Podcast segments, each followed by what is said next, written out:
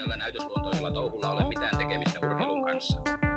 Kaikki keinot ovat luvallisia, kunhan yleisöllä on vain nähtävää koko rahan edestä.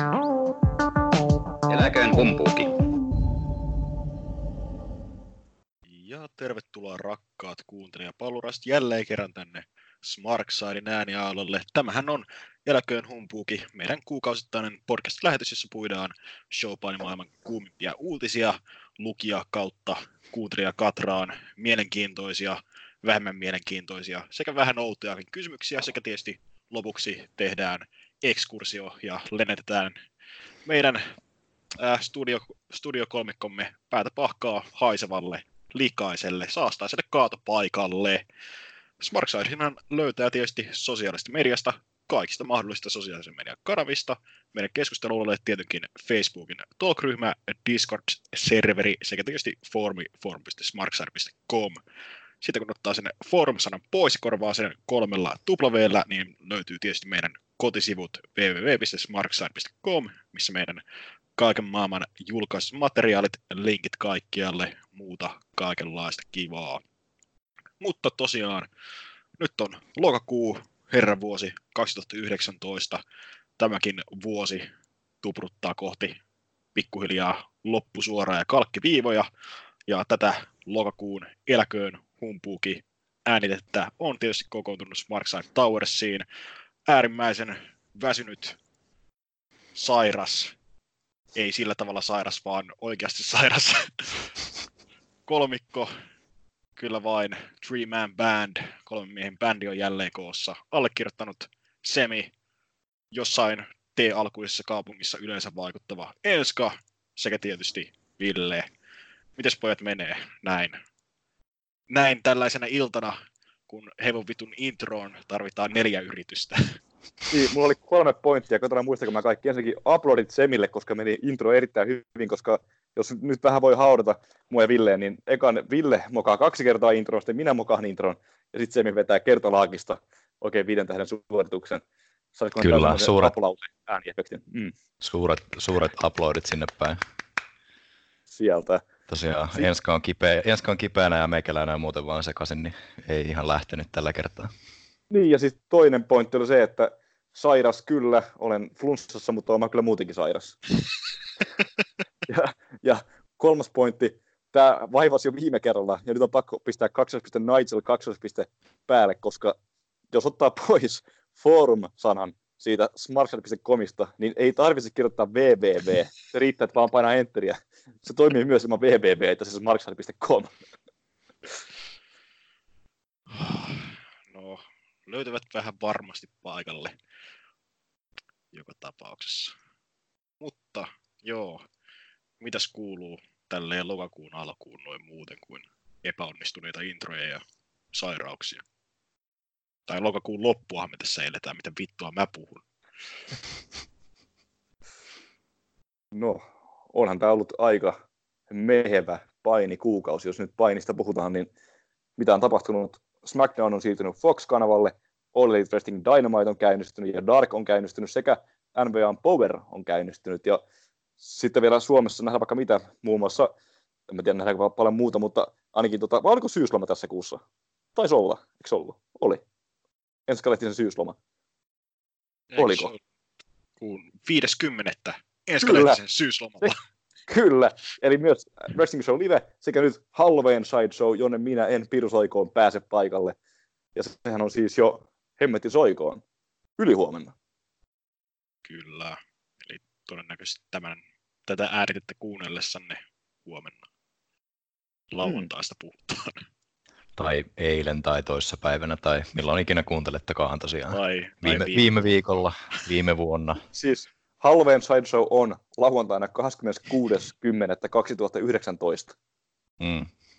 Kyllä, silloin allekirjoittanut suuntaa myös, suuntaa myös kirjamessuille samana päivänä, eli melkoinen maratonireissu itselle tuonne maamme pääkaupunkiin, kun ensin messukeskukseen antikvariaatteja haistelemaan ja sitten vähän pööpöilemään ennen suuntaamista tuonne Merihaan pallohalliin.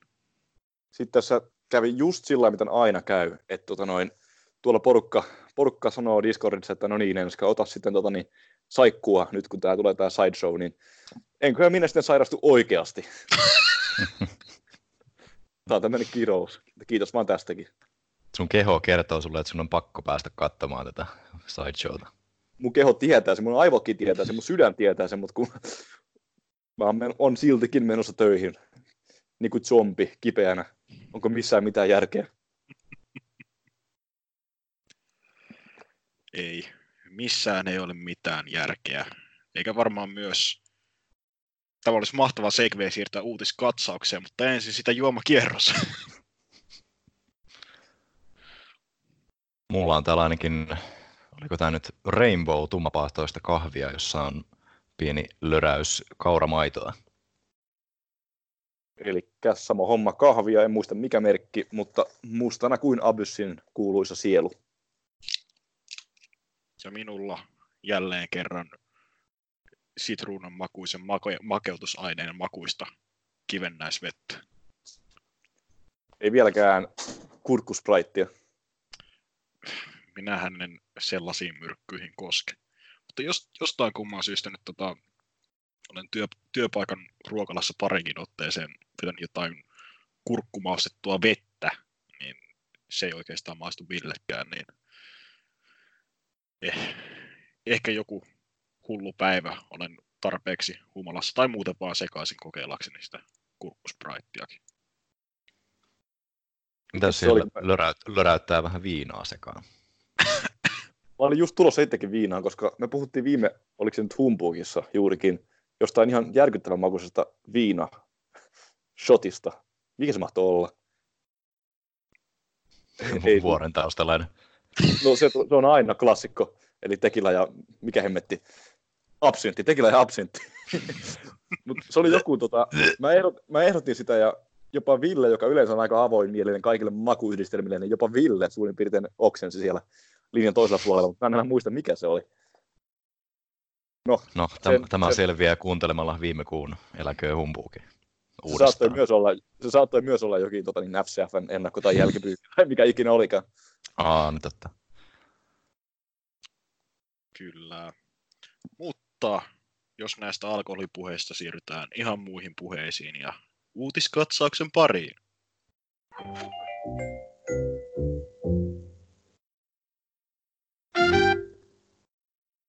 Kerroppa Senska, mitä on tässä uutisrikkaassa lokakuussa ensimmäisenä agendalla. Miksi pallo heitettiin mulle, kun mulla ei olisi niin läppäri tässä nenän edessä? Joku muu voisi tehdä tämän. Perkele. Nyt, nyt, nyt russosverve. Yllätettiin niin housut kintuissa. Sä olet se jumalata toimittaja, eikö sulla pitäisi olla aina läppäri naama edessä? No, nyt ei ole, ikävä kyllä. On vaan maailman kartta, mutta tuota, no, siitä ei varmaan nyt hirveästi hyötyä. Tai no, ehkä jossain kohtaa, mutta ei tässä uutiskatsauksessa. Ehkä kaatopaikalla voi olla. Oh, osaako Ville kaipaa ensimmäisen uutisaiheen esiin? Niin, näitähän oli aika monen lista ja tuossa ennakkoon vähän käytiin läpi, että mitäs kaikkea täältä raakataan lähetykseen mukaan, mutta sä taisit ne kirjoita jonnekin ylös toisin kuin minä. Mutta tota, olisiko tästä tämmöinen uutinen kuin, että tosiaan AEV Dynamite alkoi tuossa muutama viikko sitten ja onko nyt kolmas jakso, kun pyörähti viime yönä eetteriin? Neljäs. Neljäs jo, uhuh, tässähän aika rientää niin, että menee jo viikotkin sekaisin. Tosiaan Dynamite keskiviikko, keskiviikkoisin ilmestyy ja sitten tämän lisäksi tuli vielä tämä AEV Dark, jota tuolla YouTuben puolella sitten pystyy ihmettelemään, oliko se aina tiistaisin tulee niin kuin edellisviikon Dark Matchit julki. Kyllä, näin on. Voiko, voiko Dark Matcheja kutsua Dark Matcheiksi, jos, jos nähdään YouTubessa? Voi, koska ne ovat Dark-nimisessä ohjelmassa. Tämä oli tämmöinen filosofinen kysymys. oh. Mutta sä olit sanomassa järkevääkin. Niin. Katsojalukujen osalta niin ää, dynamiitti on tähän mennessä ollut kohtuullinen onnistuminen. Toki ää, joidenkin tietojen mukaan niin kun TV-kanavien ennakko-odotukset tälle oli 500 000 katsojan nurkissa. Nyt puhutaan tosiaan Amerikasta, ei, ei kansainvälistä numeroista. Avausjakso noin 1,4 miljoonaa katsojaa, ja siitä on sitten seuraavilla viikoilla sulan se 300-400 000 pois. Mutta se avausjakso oli tosiaan TNT-kanavan paras ohjelman avausjakso viiteen vuoteen.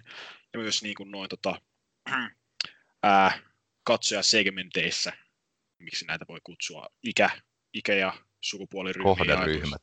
Kohderyhmissä, kiitos. Niissä, niissä luvuissa on ollut niin kuin menestys myöskin, etenkin niissä tärkeimmässä 18-45-45-vuotiaat miehet, eli se, se kohderyhmä, mihin kaikki mainostajat tähtää, ja niissä suorastaan murhannut samaan aikaan lähetettävän NXT ja muutenkin online-presenssissä niin kuin dynamiitti on vienyt NXTtä kuin litran mittaa ihan niin kuin noin keskustelun määrän, määrän kohdalla, että tuntuu, että joka, joka torstai, kun tota herää tutkailemaan viikon edellisen illan uutisia, tai siis kun saa iltapäivästä katsottua dynamiitin, niin huomaa, että on ainakin meidän Discordissa saattanut käydä kannukin kuumana, mutta vastaavasti NXT sitten muutama hassu viesti ehkä, ja sama näkyy myös muualla kansainvälisillä foorumeilla. Mm. AEV on, tai Dynamite on uusi ohjelma, NXT ei ole uusi, niin tuo tekee heti, kaikki uusi kiinnostaa, mutta totta kai se on myös niin kuin hy- hyvä show, että siis niin kuin senkin takia se herättää keskustelua, mutta siis vaikka se olisi niin kuin surkeakin show, niin siltikin se varmasti herättäisi keskustelua, koska kaikki kiinnostaa tietää, miten se pärjää. Ja, siis äh, onhan tuo niin katsojaluku tilanne, niin, tota, niin se on mun mielestä ollut todella hyvä menestys, koska se arvio oli tosiaan se 500 000 niin kuin TV-yhtiöiltä, niin tota, miljoona 400 000 ekalla viikolla ihan hullu lukema, kun NXT sai mun mielestä, saiko nippana päälle miljoonaa ekalla viikolla, mutta kuitenkin tota noin, selkeä niin kuin kaula siinä, ja koko ajan on pysynyt, AEV on tullut vähän nopeammin alas kuin NXT, mutta kummakin laskee, että tota, saa nähdä, mikä se on sitten vaikkapa puolen vuoden päästä, mutta alku ainakin ehdottomasti todella iso onnistuminen AEVltä. Enkä itse kyllä olettanut, että siis AEV olisi voittanut NXT ja varsinkin niin näin suurella marginaalilla, niin itse ainakin yllätyin totisesti, kuinka hyvin AEV sai katsojia telkkarin ääreen. Mun mielestä näiden molempien romahdus on ollut kyllä e- ekoina viikkoina about samaa luokkaa.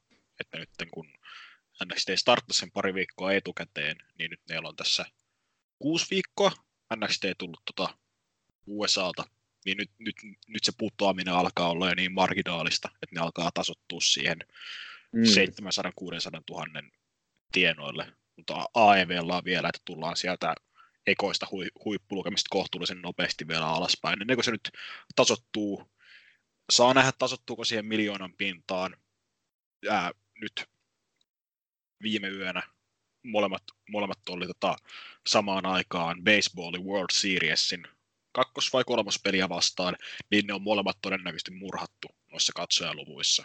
Että mm. sen näkee tosiaan vasta, tämä varmaan huomenna tulee ulos noin Joo, mutta se on vaan niinku tämä yksi keissi, että siis ensi viikolla varmaan on jo ihan normaalit luvut, ja tällä viikolla myös niin kuin SmackDown siirtyy pois Foxilta FS1, joka on paljon pienempi kanava just tähän baseballin takia, että tällä viikolla kaikki kärsi, paitsi Raw ei jostain syystä kyllä kärsinyt. Rawn katsojamäärä kasvoi jonkin verran siis, niin tota, niin, mikä oli täysin kummallista, että en ymmärrä miten, miten, miten niin kuin se voi houkutella uusia katsojia se, se tota Vincent Sirkus, mutta tosiaan äh, NXTn pudotus sieltä ihan ekoista jaksoista USAlla, niin se katsojamäärän pudotus on aika suuri tähän nykyiseen verrattuna, että siis toki nyt siinä on se kilpailija se AEV, mutta siis tota niin, NXT tässä nyt enemmän on ahdingossa ehdottomasti kuin AEV jatkossakin, että AEV vielä pitkään kantaa tämä uutuuden viehätys kyllä, ellei mitään täysin katastrofaalista tapahdu ja tuskin tapahtuu.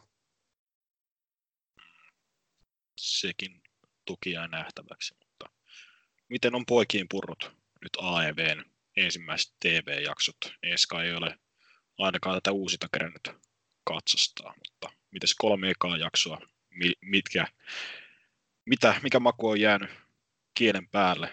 Ehkä jopa Villekin on nähnyt, vaikka mieluummin toki katsoisi Chikaraa pelkästään. Ihan on kyllä tykkäillyt, että tota, semmoiset jotkut pienet, lähinnä niin kuin tuotannolliset ja tyylilliset seikat ehkä vähän häiritsee jonkun verran. Esimerkiksi just niin kuin kuvaus ja leikkaus ja tämmöiset on mulle ollut ehkä se suurin niin kuin kritiikin aihe, mutta tota, ei siinä ihan viihdyttävää meininkiä ja semmoista niin kuin, uh, mä oon aika semmoisella rennolla otteella tätä katsonut, että niin kuin, varmasti myös niin kuin kestäisi semmoisen niin kuin intensiivisemmän ja analyyttisemmän tuijotuksen, mutta tämä on ollut mulle ihan kiva semmoinen niin kuin torstai-aamujen aivot narikkaan kuppi kahvia, pieni viihdepläjäys. Aika itse asiassa hyvin sanottu, koska tota noin, tämä Dynamite ei välttämättä ole mulle se ihan, mitä mä kaipaan showpainilta, mutta jos sen ottaa aivot narikkaa viihdepläjäyksenä ja rennomalla otteena, niin sitten ehkä niin kuin menee, kun ei liikaa niin kuin analysoi, mikä on tietysti ehkä niin kuin meikäläiselle kaikista niin kuin rakkainta koko showpainissa on juurikin se analysointi, että miten asiat voisi tehdä paremmin ja miten asiat tehdään nyt väärin, jokut asiat. Niin, mutta jos olisi ainoa show tällä hetkellä, niin sitten se jotenkin harmittaisi enemmän, mutta nyt kun on tullut rinnalle tämä toinen, mitä on korvian myötä rakastunut, eli NVA Power, niin sen takia mua ei haittaa niin paljon, jos AEV ei ole ihan mua varten tehty, koska sitten mä voin enemmän ää, tavallaan investoida siihen NVA Poweriin ja katsoa sitä niin kuin intensiivisemmin. Tämä voi katsoa taas niin aivot narikkaan tavalla, niin sillä tavalla on jonkin verran kritisoinut Discordissa ja myös perustellut argumentti, niin en tässä lähde kaikkea niitä toistamaan, mutta siis ää, tiettyjä juttuja AEVssä voisi tehdä kyllä huomattavasti paremmin, jotta se meikäläisenkin koukuttaisi sillä tavalla, mutta siis se on kyllä pakko kuitenkin nostaa esiin, että jos vertaa niin kuin VVEtä ja AEVtä, niin onhan ne ihan eri planeetalta, eli siis vaikka AEVssä jokainen asia ei miellyttäisi, niin kuitenkin jokainen show on must see, kun taas niin kuin VVEn tapahtumat Raw ja SmackDown, ne vaan niin kuin, se VV-tyyli, no nämä on käyty tuhat kertaa nämä asiat läpi, mutta siis se vaan niin kuin ei kiinnosta, kun taas AEV kiinnostaa, niin se ehdoton etu AEVllä on. Mutta NBA Power on kyllä vienyt mun sydämeni, mutta puhutaan siitä myöhemmin. Niin, vai onko teillä AEVstä vielä sen kummempaa sanottavaa, että pitäisikö tästä vetää hyvä aasensilta sitten NVA Poweriin? No mikä on Semin mielipide tästä Dynamitein ekasta kolmesta jaksosta? No, vaikka mun mielipiteet ei ole koskaan ketään kiinnostunutkaan, niin heitetään nyt no, nopeasti. No, no. Ää, että kyllä mä oon ihan tykännyt, taisin jossain vaiheessa Discordiin kirjoittaakin, että pitkästä aikaa semmoinen painiohjelma, mitä on jaksanutkin seurata niin kuin viikosta toiseen ekaa kertaa oikeastaan Lucha Undergroundin jälkeen, kun on ollut, ollut tällainen. Ja se niin kuin, myös virkistävää nähdä niin kuin, ihan oikeasti ensimmäistä kertaa niin kuin, tämän koko luokan ää, paini viikoittainen, joka ei ole VVEtä. Ja siihenhän se vertaantuu aika nopeasti, kun molemmat on tällaista areenapohjasta showta. Että tota, toki rakenteessa on niin kuin asioita, mitä voisi parantaa. Mun mielestä ää, tällä viikolla otettiin sen osalta mun mielestä joitain, joitain askeleita eteenpäin, tälleen enempää, enempää spoilaamatta, mutta katselukokemus pilalla. Ää, mutta joo, silleen ihan viihdyttävää. Ihan asiat rullaa omalla tahdillaan. Ää, ketään ei nimetä Shorty Geeksi sen takia, että he ovat lyhyitä. Ähm, eipä siinä. Tämä on edelleen tälleen alkuaskelia, että miten tästä lähdetään liikenteeseen, miten tämä lähtee etenemään. Tähän asti on tykännyt, mulla ei ole niin juonikuvioiden osalta ollut vielä mitään kummempaa valittamista. Matsilaatu on ollut hyvää, että hyvä painishow. Tälle shokeraavaa, että painishow, jonka tota, jokaista pikku yksityis, joka, joka viikko etuu jotain, että mitä vitun seniilin sekopään käsikirjoittamaa kuraa tällä kertaa. Että odottaa jotain painishowta, että menee siihen ihan spoilantamattomana ja voi sitten torstaina kotiin päästessä katsoa, että mitä on tällä kertaa ollut tarjolla. Jos näitä lähtisi puimaan näitä AEV-probleemia, niin se olisi ihan oman podcastinsa veronen äh, aihe. Mä tiedän, Ville, että se olisi niin oman podcastin veronen aihe. Sen takia mä en nyt lähde sorkkimaan tätä muuraheiskekua, mutta siis tää, mun, lyhyesti vaan sanon, että tämä ei ole täydellinen painishow meikäläisen Ei. mielestä, mutta Ei, täydellistä ja painishowta ei ole olemassa. Paitsi Lucha Underground. ja NVA Power. no niin. Mutta helposti niin tuntuu, että jos tulee vaikka nyt AEV, niin sit, kun on niin kauan odotettu VVlle varten ottavaa kilpailijaa, niin sitten kun tulee tämmöinen AEV, niin helposti tulee semmoinen kupla, että sitä niin kuin ei saisi kritisoida, koska vihdoinkin Vi- Vincella on tämmöinen niin vastustaja, jossa painin paljon näitä indie-darlingeja, niin se on ihan hyvä, että on myös kritiikkiä esitetään ja niin kuin kaikkea ei sokeasti vaan faniteta. Et tota noin, joskus kannattaa kuunnella myös niitä Jim Cornetten podcasteja, koska vaikka niissä niin kuin on paljon sontaa ja semmoista provokatiivista niin kuin paskaa, niin siellä on myös järkevää kritiikkiä. Et vaikka Cornetten ideana on se, että se aiheuttaa niin kuin somekohuja, niin siellä on kuitenkin ihan hyviäkin pointteja. Niin joskus kannattaa kuunnella sitä, jos kiinnostaa AEV-kritiikki. Ja toki myös sitten äh, Fulgearin ennakossa voin päästä ehkä enemmän omaa sisäistä elukkaani irti ja vähän kertoa, mikä näissä vähän tökkii. Voi pojat, voi pojat. Sitä odotellessa. Siihenkään ei mo- montaa viikkoa enää olla, nuo Jukran pojat. Mutta tässä useampaa otteisiin jo sitä sivuttiin, eli maailman täydellisintä viikoittaista painishowta, jota on nyt myös kolme jaksoa takana. Ja sehän on NVAn uusi kasarin tuoksuinen tuleminen Power kolmella R. Studiopaini on palannut Atlantaan. Sieltä Billy Corganin johtamana NVA on nauhoittanut nyt kahdeksisen jaksoa Poweria ja tämä sitten huipentuu PPVhen Into the Fire tuossa muistaakseni joulukuun alussa. Katsojaluvut, Puolivälissä. joo, katsojaluvut tosiaan ilmaiseksi YouTubessa nähtävillä. Jos joku hullu ei ole tätä vielä tsekannut, niin uskaltaisin suositella, että vertaan nyt tähän toiseen ilmaiseksi YouTubessa nähtävään amerikkalaiseen painipromootiolle, eli MLVhen, jolta muistaakseni ää, parhaat jaksot saavat päälle 100 000 katsojaa. En nyt mene ihan sata varmaksi vannomaan, että mikä on, mikä on heidän parhaat, parhaat lukemat, mutta tosiaan NVAn Powerin ykkösjakso Terokin tweetin siivittävänä lähestulkoon puoli miljoonaa katsojakertaa. Ää, kakkosjakso, nyt vi- reilu viikon vanha, lähemmäs 300 000, ja nyt sitten tuorein about 150 000, mutta siinä on se viikko vielä kasvuaikaa silläkin. Enska, miksi tämä on täydellinen viikoittainen painiohjelma? kun Chris Jericho VCVssä luetteli 1001 ää, luovutusliikettä, jota se osaa, niin mä voin luetella 1001 syytä, mutta siinä kestää semmoinen tunti varmaan.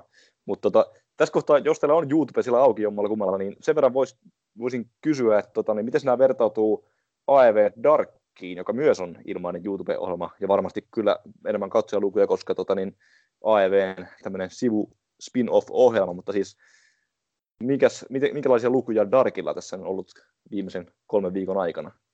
Saako joku nopeasti päivättyä? Sain ykkösjakso, vähän päälle 900 000, kakkosjakso, siitä vielä 10 tonni, 10 tonni eteenpäin, ja tämän viikon tuorein Darkki, sitten vähän päälle se puoli miljoonaa, ja siinä tosiaan se viikko kasvua vielä tulossa, että kumminkin AEV-hyvytys saa niin kuin about saman verran tälle Dark-ohjelmalleen katsoja kuin itse varsinaiselle TV-showlle. Hmm. Ja ei toi Powerin niin kuin ensimmäinen jakso, joka Rock Red viittasi, niin ihan hirveästi häviää näille Darkellekaan, että ihan mielenkiintoista, kun miettii tätä, niin kuin, tätä Power Strugglea Amerikan painissa, kun rupeaa olemaan markkinat aika ahtaat, ja siellä on tot- totta kai VVE ihan niin kuin Kukkulan kuningas, sit AEV, selkeä kakkonen, mutta sitten tulee mielenkiintoista, kun siellä kuitenkin Impact, uh, Ring of Honor, ja nyt tulee sitten aihe, mistä puhutaan myöhemmin, niin New Japanin Amerikan sivupromootio, uh, sitten NVA, NVAn setit ja sitten myös MLV, niin siinä on ihan mielenkiintoista katsoa, millä toi niin kuin elää ja kehittyy toi sotatantere. Mutta se, miksi rakastan Poweria? No tota, tämä on, tää on rentouttava ohjelma, jossa ensinnäkin painityyli on semmoinen, että tässä uusimmassakin jaksossa en muista oliko opener vai mikä, mutta siis siinä tota, matsi päättyy siihen, kun joku iskee saltin, niin se on 1, 2, 3. Ei tule kikauttia, ei tule 10 kikauttia, ei tule 20 kikauttia. Matsit on lyhyitä, simppeleitä, spotit merkitsee jotakin ja niitä myydään. Joten tota, nämä on sellaisia asioita, mitä niinku on, mikä on kadonnut painista sen myötä, kun tämmöinen äh, spottiapina tyyli tavallaan sitten niin kuin, äh, levittäytyi PVG ja Ring of Honorin ulkopuolelta muihinkin promootioihin. Toki Ring of Honorissa oli välissä myös muun muassa Danielsonin kaltaisia mestareita, mutta 2002 vuonna niitä alkoi tulla niitä spottipainimatseja myös niin kuin Rohin suunnasta ja TNAsta ja niin poispäin. Niin nyt se on niin syvälle mennyt jo WWE-henkin, että tyliin Undertakerkin tekee viisi kikauttia jossain WrestleMania-matsissa. Niin äh, sitten se on myös NXTssä kaikki Karkana vastaan Cole ja AEVssä sama juttu. Muun muassa Markus Tuntin kikautti Pentagonin käsissä oli yksi tämmöinen. Ja tota niin, ää, just vaikka siinä viime viikon AEV-jaksossa Frankie Casaria, niin tämä yksi kikautti myöskin vähän niin kuin herättää sellaisia niin kuin blah, että kun tulee liikaa, niin kuin, liikaa kikauttia, niin se tavallaan, kun spotit ei tavallaan merkitse niin paljon enää siinä kohtaa, niin, niin, niin ei ole ihan niin kuin meikäläisen, siis mä ymmärrän, jos joku tykkää, mutta mä en niin paljon tykkää siitä. NVA Poverissa kaikki on niin tavallaan ur, kilpaurheilumaista ja niin kuin realistista. Toki sekin on, aina voi vetää kortin, että supleksi on epärealistinen liike, niin kuin se onkin, mutta silti siinä niin kuin ne painijat, niitä sattuu ja ne, ne kärsii ja ne menettää tajunsa, mikäli ne saa niin kuin vähänkin osumaan, niin siis se tuntuu niin, kuin niin paljon jännittävämmältä kuin se, että painijat on jotain robotteja, jotka kestää 30 Tombstone Piledriveria ja Canadian Destroyeria, niin se myös palkitsee katsojan, koska silloin jokainen spotti voi olla semmoinen ratkaiseva, niin kiinnostaa nähdä, että milloin tulee se muun saltti, mikä päättää matsi tai piledriver. Niin tämmöistä kasarityyppistä painityyliä ei ole nähty ää, näin hyvillä tuotantoarvoilla varmaan ikinä, kun mä oon katsonut painia vuodesta 2002. Joten se on yksi iso syy, miksi rakastan Poveria. Toki siinä on monta muutakin syytä. Kasarilarppaus, kaikki ne oudot psykedeelliset mainokset, hyvä selostus, hyvä tota niin, tää, toimittaja siellä kehänlaidalla tai kuuluttaja, mikä ikinä onkaan. sitten studioyleisö luo oman ripauksensa. Ehkä jopa se, että tämä ei ole live show, niin se on yksi hyvä puoli, koska tässä niin kuin yleisö ei ole niin suuressa roolissa kuin esimerkiksi VVEn jossain NXTssä, missä ne huutaa This is awesome ja Fight Foreveria ja We are awesome, että siis tässä on enemmän niin kuin se paini keskiössä ja se, ne tarinat, ja sitten tässä on myös hyviä tarinoita, kuten muun muassa se, että äh, mestari Nick Aldis, joka muuten näyttää selkeästi maailmanmestarilta, toisin kuin vaikka joku Seth Rollins tai uh, no Jericho nyt on vähän semmoinen kiikukaaku, mutta siis Nick Aldis on pukeutuu aina niin hemmetin hyvin, kultainen kello kädessä, sitten valetti rinnalla, niin se, että hän ei anna valettinsa puhua, eli naispuolisen manekerin se ei anna puhua vuonna 2019, se on niin hieno yksityiskohta, niin hyvä tapa kerätä hiittiä, että ei tarvitse olla mikään uh, hullu The Fiendin kaltainen monsteri, joka muuten ei kerää hiittiä, vaikka on hiil. Et, tota noin, hyvin simppeli, tämä on niin paluu juurille ja hyvin simppeleihin asioihin, mikä tehdään oikein, ja mä luotan tässä sen takia Pili Korkanin visioon, joka ainakin on nyt tähän asti vakuuttanut mut täysin. Siinä pitkä ja sekava selitys. Allekirjoitan tämän monologin kyllä.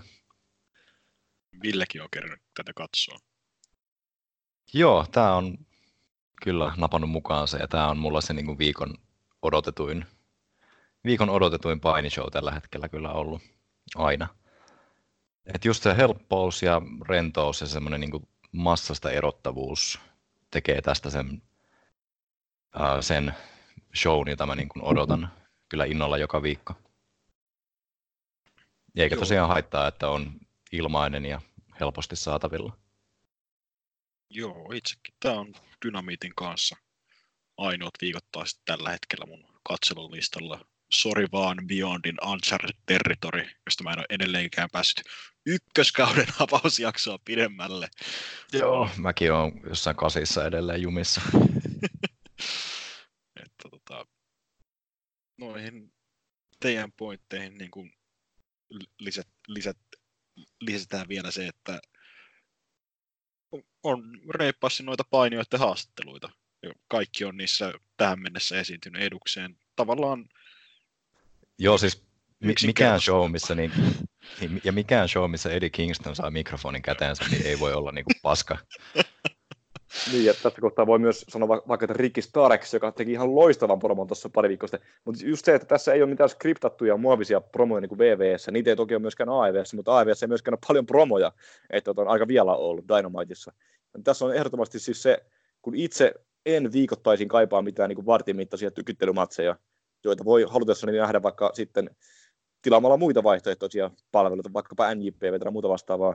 Ja kun on kuitenkin PPV sitä varten, että niissä nähdään ne kliimaksit näille kuvioille, niin sitten kun tässä on niin kuin lyhyitä matseja, joissa ei nähdä mitään erikoisia niin kuin, uh, hulluja spottikliimakseja, vaan se on semmoinen niin kuin simppeli 1 vs 1, tai siis niin kuin simppeli, simppeli matsi, missä ei niin kuin tehdä mitään hullua. Se hullu säästellään varmaankin sinne Into the Fire PPV, joten sen takia tämä on just tämmöinen kiva pieni annos, joka saa odottamaan sitä PPVtä, kun taas Dynamiteissa on vähän tullut semmoinen niin ähky aika nopeasti. Toki ne yrittää nyt kilpailla NXT vastaan, mikä on täysin ymmärrettävää, mutta noin täyteen sullottu tai, äh, toiminnan täyteinen action-packed äh, dynamiitti, räjähdys ei ole ehkä ihan mua varten niin viikoittaisshowna. Mutta tota, noin, tässä on just tämä niin kuin, tota, niin rentouttava katsoa työpäivän jälkeen, ja sitten tässä on hyvät musiikit, tämä intromusiikki siis, ja siis se, että tässä ei ole niin painijoilla, ei ole mitään niin kuin oikeastaan edes sisään tuloja, niin siis sekin on tosi niin freesiä, että ei, VVSkin on niin koreografioituja ja niin nähtyjä. Kymmenen miljoonaa kertaa nähnyt niin Dolph Zigglerin samanlaisen sisääntulon, jossa niin kuin se tekee saman koreografian, saman musiikin tahtiin ja se vie ison ajan siitä niin kuin matsista. Niin tässä ei tavallaan edes ole merkitystä sitä sisääntulolla, vaan just sillä, mitä siellä kehässä tapahtuu, niin siis sekin on niin mukavaa vaihtelua, että siis juurikin tämä niin kuin freesiys ja variaatio, tämmöistä showta ei tosiaan ole ollut näillä tuotantoarvoilla aikaisemmin, paitsi silloin joskus kauan kauan sitten Ysärillä kasarilla, niin tota, sen tästä tekee kyllä aika lailla helmeen tällä hetkellä. Joo, siis ihan kirkkaasti NVAlla tällä hetkellä on tota, ää, paras intro, introbiisi näistä viikoittaista, oliko nyt Dokkenin Into the Fire. Kyllä, markkasin ihan täysillä, kun se pärähti soimaan siinä ekassa jaksossa. En yhtään niin osannut odottaa, että sieltä lähtee kunnon tukkahevi klassikko soimaan. Ja ylipäätään siis NVA Power tuli jotenkin niin kuin ihan takavasemmalta tähän viikoittaisten painiohjelmien niin kuin kilpaan mukaan ja jotenkin veti ihan heti alusta maton jalkojen alta niin kuin just erilaisuudella ja erinomaisuudellaan, että peukkua kyllä Pili Gorganille ja kumppaneille. Yksi asia, mitä myös tässä dikkaan, on se, totta, noin, kun pistää YouTube-version päälle, tai mitä muuta versiota siinä olekaan, YouTube päälle, niin siinä tulee se alkulaskuri, kestää kolme minuuttia ennen kuin se show käynnistyy, niin siinä pystyy niin virittäytymään siihen tunnelmaan just hyvin, kun se jotenkin eksentrinen musiikki soi taustalla ja sitten tulee kaikkea niitä niin hypeä twiittejä siihen ruudulle ja sitten tulee mm. sellainen fiilis, että kohta se alkaa, on mukava. Sen sijaan, että saman tien lähtisi niin show päälle, niin pystyy paremmin niin immersoitumaan siihen uuteen power-tykitykseen. Joo. Mutta, mutta, olisiko eteenpäin siirtyminen ja tota, jatketaan nyt, kun vauhtiin päästiin, niin sitten viikoittaisilla painiohjelmilla, eli SmackDown Foxilla lukee täällä niin kuin meidän muistiinpanoissa, eli SmackDown Foxilla. Mitäs siitä? Onko Enska ainoa, joka on katsonut SmackDownia Foxilla? Mä oon katsonut jokaisen jakson tähän mennessä Foxilla. Oletteko katsonut yhtäkään jaksoa? Mun piti, mutta en ole katsonut sit kuitenkaan. Mun ei pitänyt. En ole... Mun ei pitänyt ja mä en myöskään ole. Siis kun Foxhan on huomattavasti isompi kanava kuin USA Network, eli siis Foxis piti tulla se, tai SmackDownissa tullut se VVE niin kuin lippulaiva show, mikä on ollut aina aikaisemmin Raw. Niin nyt oli se ensimmäinen kerta, kun sen draftattiin Brock Lesnar ja iso koira Roman Reigns ja satsattiin paukkuja. Mutta nyt jo näyttää siltä, että katsojaluvut lähestyy sitä, mitä Raw tekee USA Networkilla, että siis uh, ei todellakaan näytä hyvältä. Että jos VV ajattelee, että ne saa niinku uuden boom-periodin sillä tavalla vaan, että ne siirtää SmackDownin Foxille, eikä tee mitään muutoksia siihen niin erittäin kulahtaneeseen kliiniseen tuotteeseensa, niin se on taas yksi ostus siitä, kuinka pihalla on herra Vincent Kennedy McMahon. Ja yksi hyvä esimerkki siitä, mikä tässä tökkii, ja mä kritisoin tätä jo aikaisemmin Discordissa, aiheutti pienen äh, paskan myrskyn silloin aikanaan, se kun tuota noin, muun muassa The Rock tuotiin, tuotiin SmackDownin se Foxin debuttijaksoon, ja sitten oli myös tietysti Brock Lesnar. Mainostettiin myös muun muassa Stone Cold Steve Austin ja joka ei koskaan ollut paikalla. Ja sinne, joka, sinne mainostettiin Stone Coldia, Stingia ja Undertakeria, joista kukaan ei esiintynyt siinä jaksossa. Mutta, ei edes live-yleisö edessä. Niin, mutta silti öö, VVE sai haluamansa, koska se oli yli liki 4 miljoonaa katsojaa, ja ne pa- ihmiset tuli paikalle sinne Los Angelesiin katsomaan Stingia, Austinia ja Takeria. Jos ne ei saanut niitä, niin ei se enää Vince hetkauta. Mutta mut, mut se, siis on. Se, että siellä kuitenkin oli, äh, siinä ekassa jaksossa nähtiin niin Rocky, sitten siinä nähtiin Brock Lesnar, sitten siinä nähtiin Tyson Fury, nyrkeilijä, ja sitten nähtiin Kane Velasquez, vapaaottelija, joka aikanaan voitti Brock Lesnarilta UFC-mestaruuden. Niin tuommoinen tähtikatras on aivan siis hullu.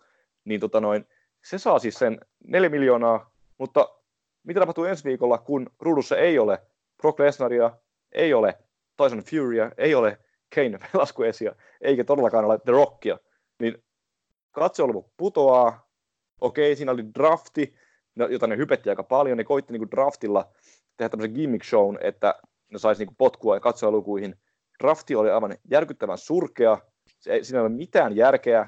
Taas kerran osoitus siitä, kuinka hirveän huono ää, 73 vai jopa 74-vuotiaan Vince McMahonin VVE oikeasti on. Ja katsoluvut kärsi. Roossa ne putosi vielä alemmaksi, drafti jatkui siellä. Ja sitten tuli tämä kolmas SmackDownin jakso, joka sai jo sen about 2,4 miljoonaa katsojaa. Siis tämä tapahtuu, kun tehdään tätä minun parjaamaani nostalgian runkkausta, mitä myös Dwayne The Rock Johnson ehdottomasti edustaa, koska jos te siinä ekassa jaksossa äh, hyvätätte Rockia, Lesnaria, Velasquezia ja Furya, sitten kun ne kukaan ei ole siellä enää, niin ketään ei bildattu siinä ekassa jaksossa, niin ei katsella mitään syytä enää niin katsoa jotain niin kuin Shorty Gtä tai, tai, tai edes isoa koiraa välttämättä, siis koska niillähän se valokeilla pitäisi olla, niillä tähdillä, joka on joka viikko siellä ruudussa, jotta... Ni, nimenomaan toi buildaus osuu naulan kantaan. Teoriassa siinähän ei ole mitään väärää tuoda vanhoja partoja takaisin, mutta se on se tapa, millä niitä käytetään. Tulee paikalle, on siellä yhden jakson ja yleensä nöyryyttää niitä nuoria junnoja siellä. The Rock ei ollut paikalla sie- siellä, että okei, nyt on parin viikon program, jossa Rock, Rock vähän tähtivoimalla hyödyttää jotain isoa koiraa tai jotain oikeasti hyvää painia jopa ehkä. Mutta ei, Rock on siellä, haukkuu jonkun jobberin maanrakoon, en edes tiedä kenet tällä kertaa. Okei, jonkun jobberin siis, ja sitten katoaa taas seuraavaksi kahdeksi vuodeksi, en mä tiedä. Rock promotti siinä Becky Lynchin kanssa. Idea oli varmaan saada Becky Lynch overiksi, mutta se segmentti oli kaikin puolin ihan järkyttävän surkea, koska Becky Lynch vaikutti lähinnä ärsyttävältä. King Corbin ei, niin kuin, miksi King Corbin on, tämä on tämä niin filosofinen kysymys, ja sitten lisäkysymys on se, että miksi sen pitää saada ruutuaikaa Foxin debyytissä, miksi sen pitää saada ylipäätään niin kuin mitään pushia, koska ketään ei kiinnosta Vince McMahon, kuka on Baron Corbin ja mitä se tekee. Sitten se, että Rockin promo oli suoraan vuodelta 97 se sisältö, joten nykykatsoja lähinnä, no Rockilla on tietysti aina faninsa, mutta siis niin kuin oli tosi taantumuksellinen promo, se muun muassa haukkui niin kuin sarjakuva neitsyet, niin tota, ei muuten niin kuin, mieli fanittaa tuommoista äijää, siis lä- lähinnä niin kuin, toksista puhetta, ja tota, noin, muutenkin tosi niin kuin, kulahtanut meininki. Sitten se niin kuin, pakotti Paran Corbinille jonkun niin kuin STD-chantin, joka oli niin, kuin, niin niin, niin, kuin, tota, niin surkea läppä.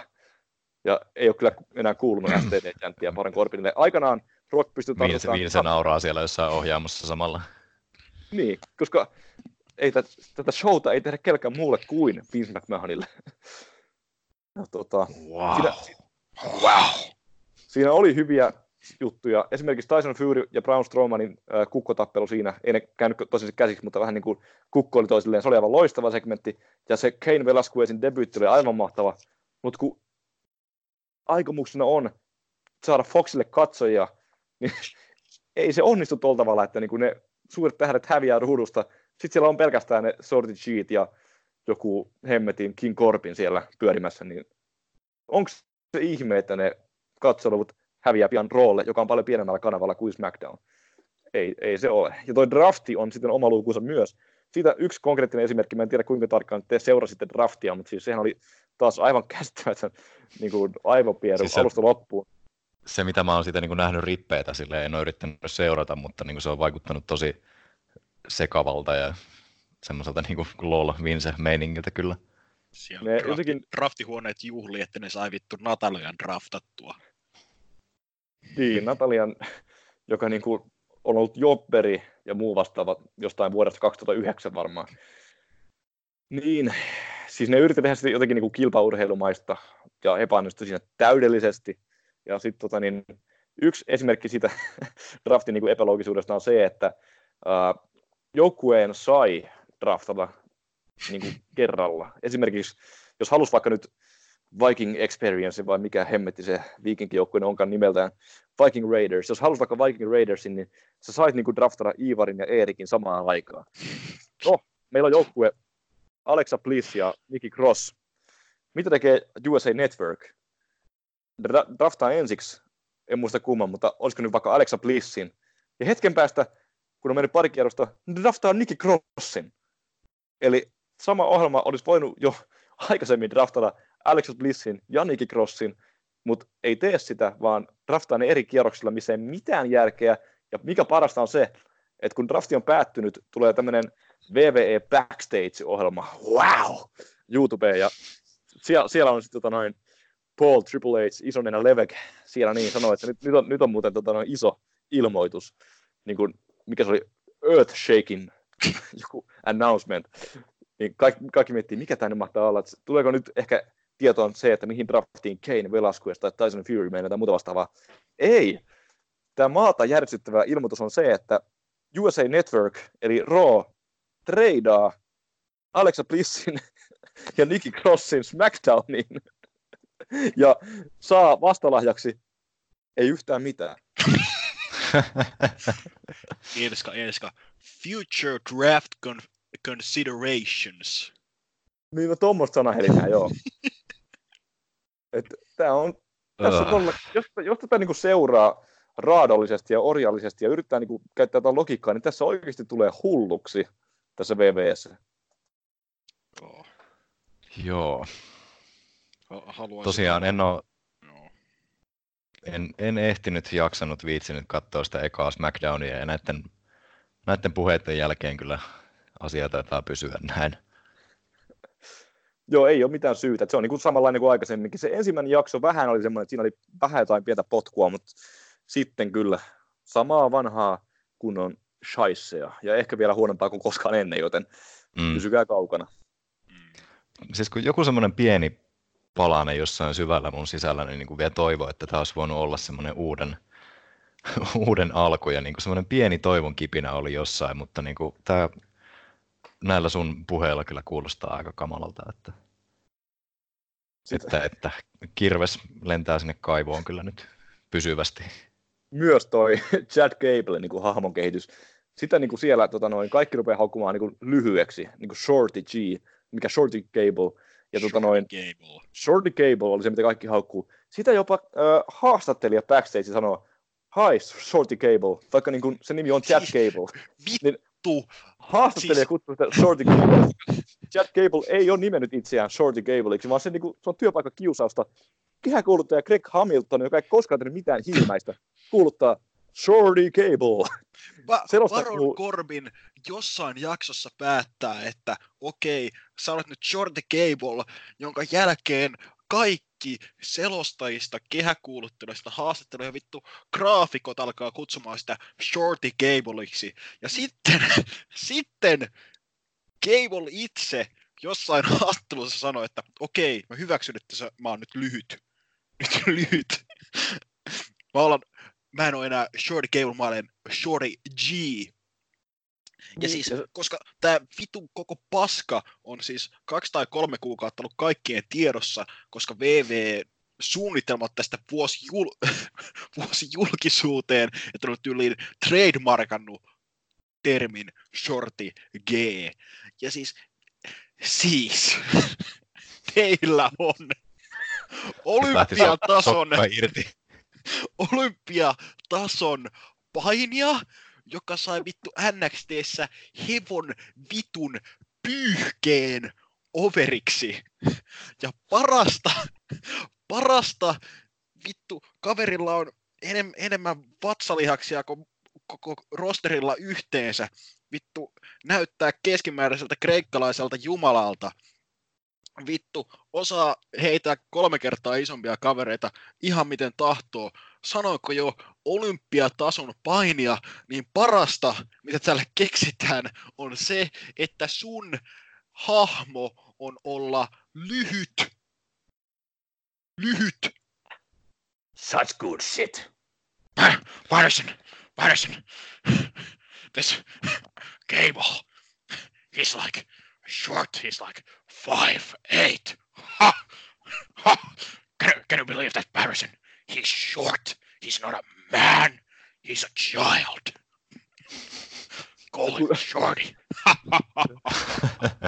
Ei se, ei se edes ole niin lyhyt. Se on mitä, 173 senttiä, niin kuin, että siis Mä ymmärtäisin, jos on, niinku, Markus Tunto on ehkä lyhyt, niin kuin, että siis niin kuin, ah, mutta siis se, että tota, se tekee tämmöisen niin kuin, inspiroivan puheen. Se sanoo yleisölle, että mä tiedän, että mä oon ollut vähän lyhyt ja mulla on vähän epävarmuuksia sen, sen suhteen, mutta nyt mä hyväksyn sen ja mä olen Shorty G. Sen jälkeen, kun sitä on työpaikka kiusattu siellä niin kuin kuukausi, sitten se antaa, tämä opetus on se, että jos sua kiusataan, niin hyväksy se. Mulla on ollut epävarmuuksia siitä, että mä oon lyhyt. Sen kun se on vittu jopannut Baron Corbinille, joka on vittu antanut sen nimen.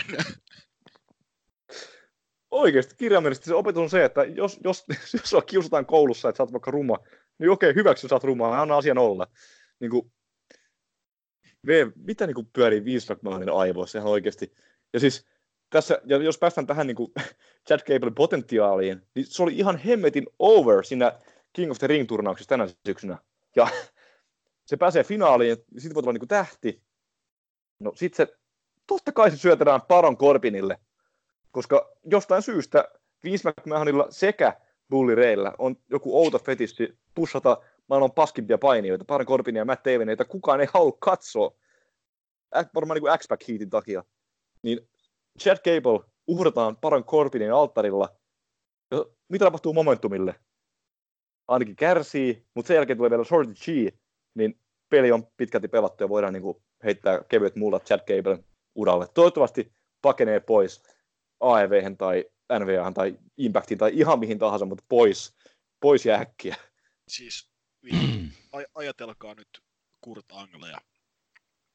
Siis vittu, siinäkin oli yksi ihme, että siitä ylipäänsä tuli tähti. Nimittäin vittu, Triple Hhan yritti haudata Anglen backerille silloin aikoinaan, 2000-2001. Sanoi, että This guy is short, uh, he's not a star, uh, Vince, uh, I'm your guy. Ja sitten, onko se nyt vai Jack vai Gerald Briscoe, joka on siellä, siellä backerillä ää, näiden ää, yliopistopainijoiden skouttaaja, niin sanoo vittu saatanan isonenälle, että okei, hopla, mes painiin legitisti Anglen kanssa, katsotaan miten käy. Sitten Triple H piti turpaansa kiinni ja Anglessa tuli tähti. Nyt siellä ei ole ketään sanomassa Vincelle, että hei, Vince, yritä viedä toi Cable tuosta mattoon, niin katsotaan miten sulle käy Mm. koska Vince on ihminen, joka näkee, että okei, jos sä oot alle 189 senttimetriä pitkä, niin sä oot vittu kääpiö, susta ei ole mieheksi. Vittu Vince kaikessa 74-vuotiaisessa steroidessa kropassaan pystyy tuhoamaan kaikki niinku puhalluksella. Vin- Vince McMahon on mies, joka halusi haastaa MMA-ottelija Frank Shamrockin tappeluun WrestleMania 25, kun se oli Mickey Rourken henkivartijana, jos joku, joku olisi mennyt vikaan. Vittu. Uhuh. Siirry, siirrytäänkö Crown Jewel Electric Boogaloohun sitten Siirrytään, seuraavaksi?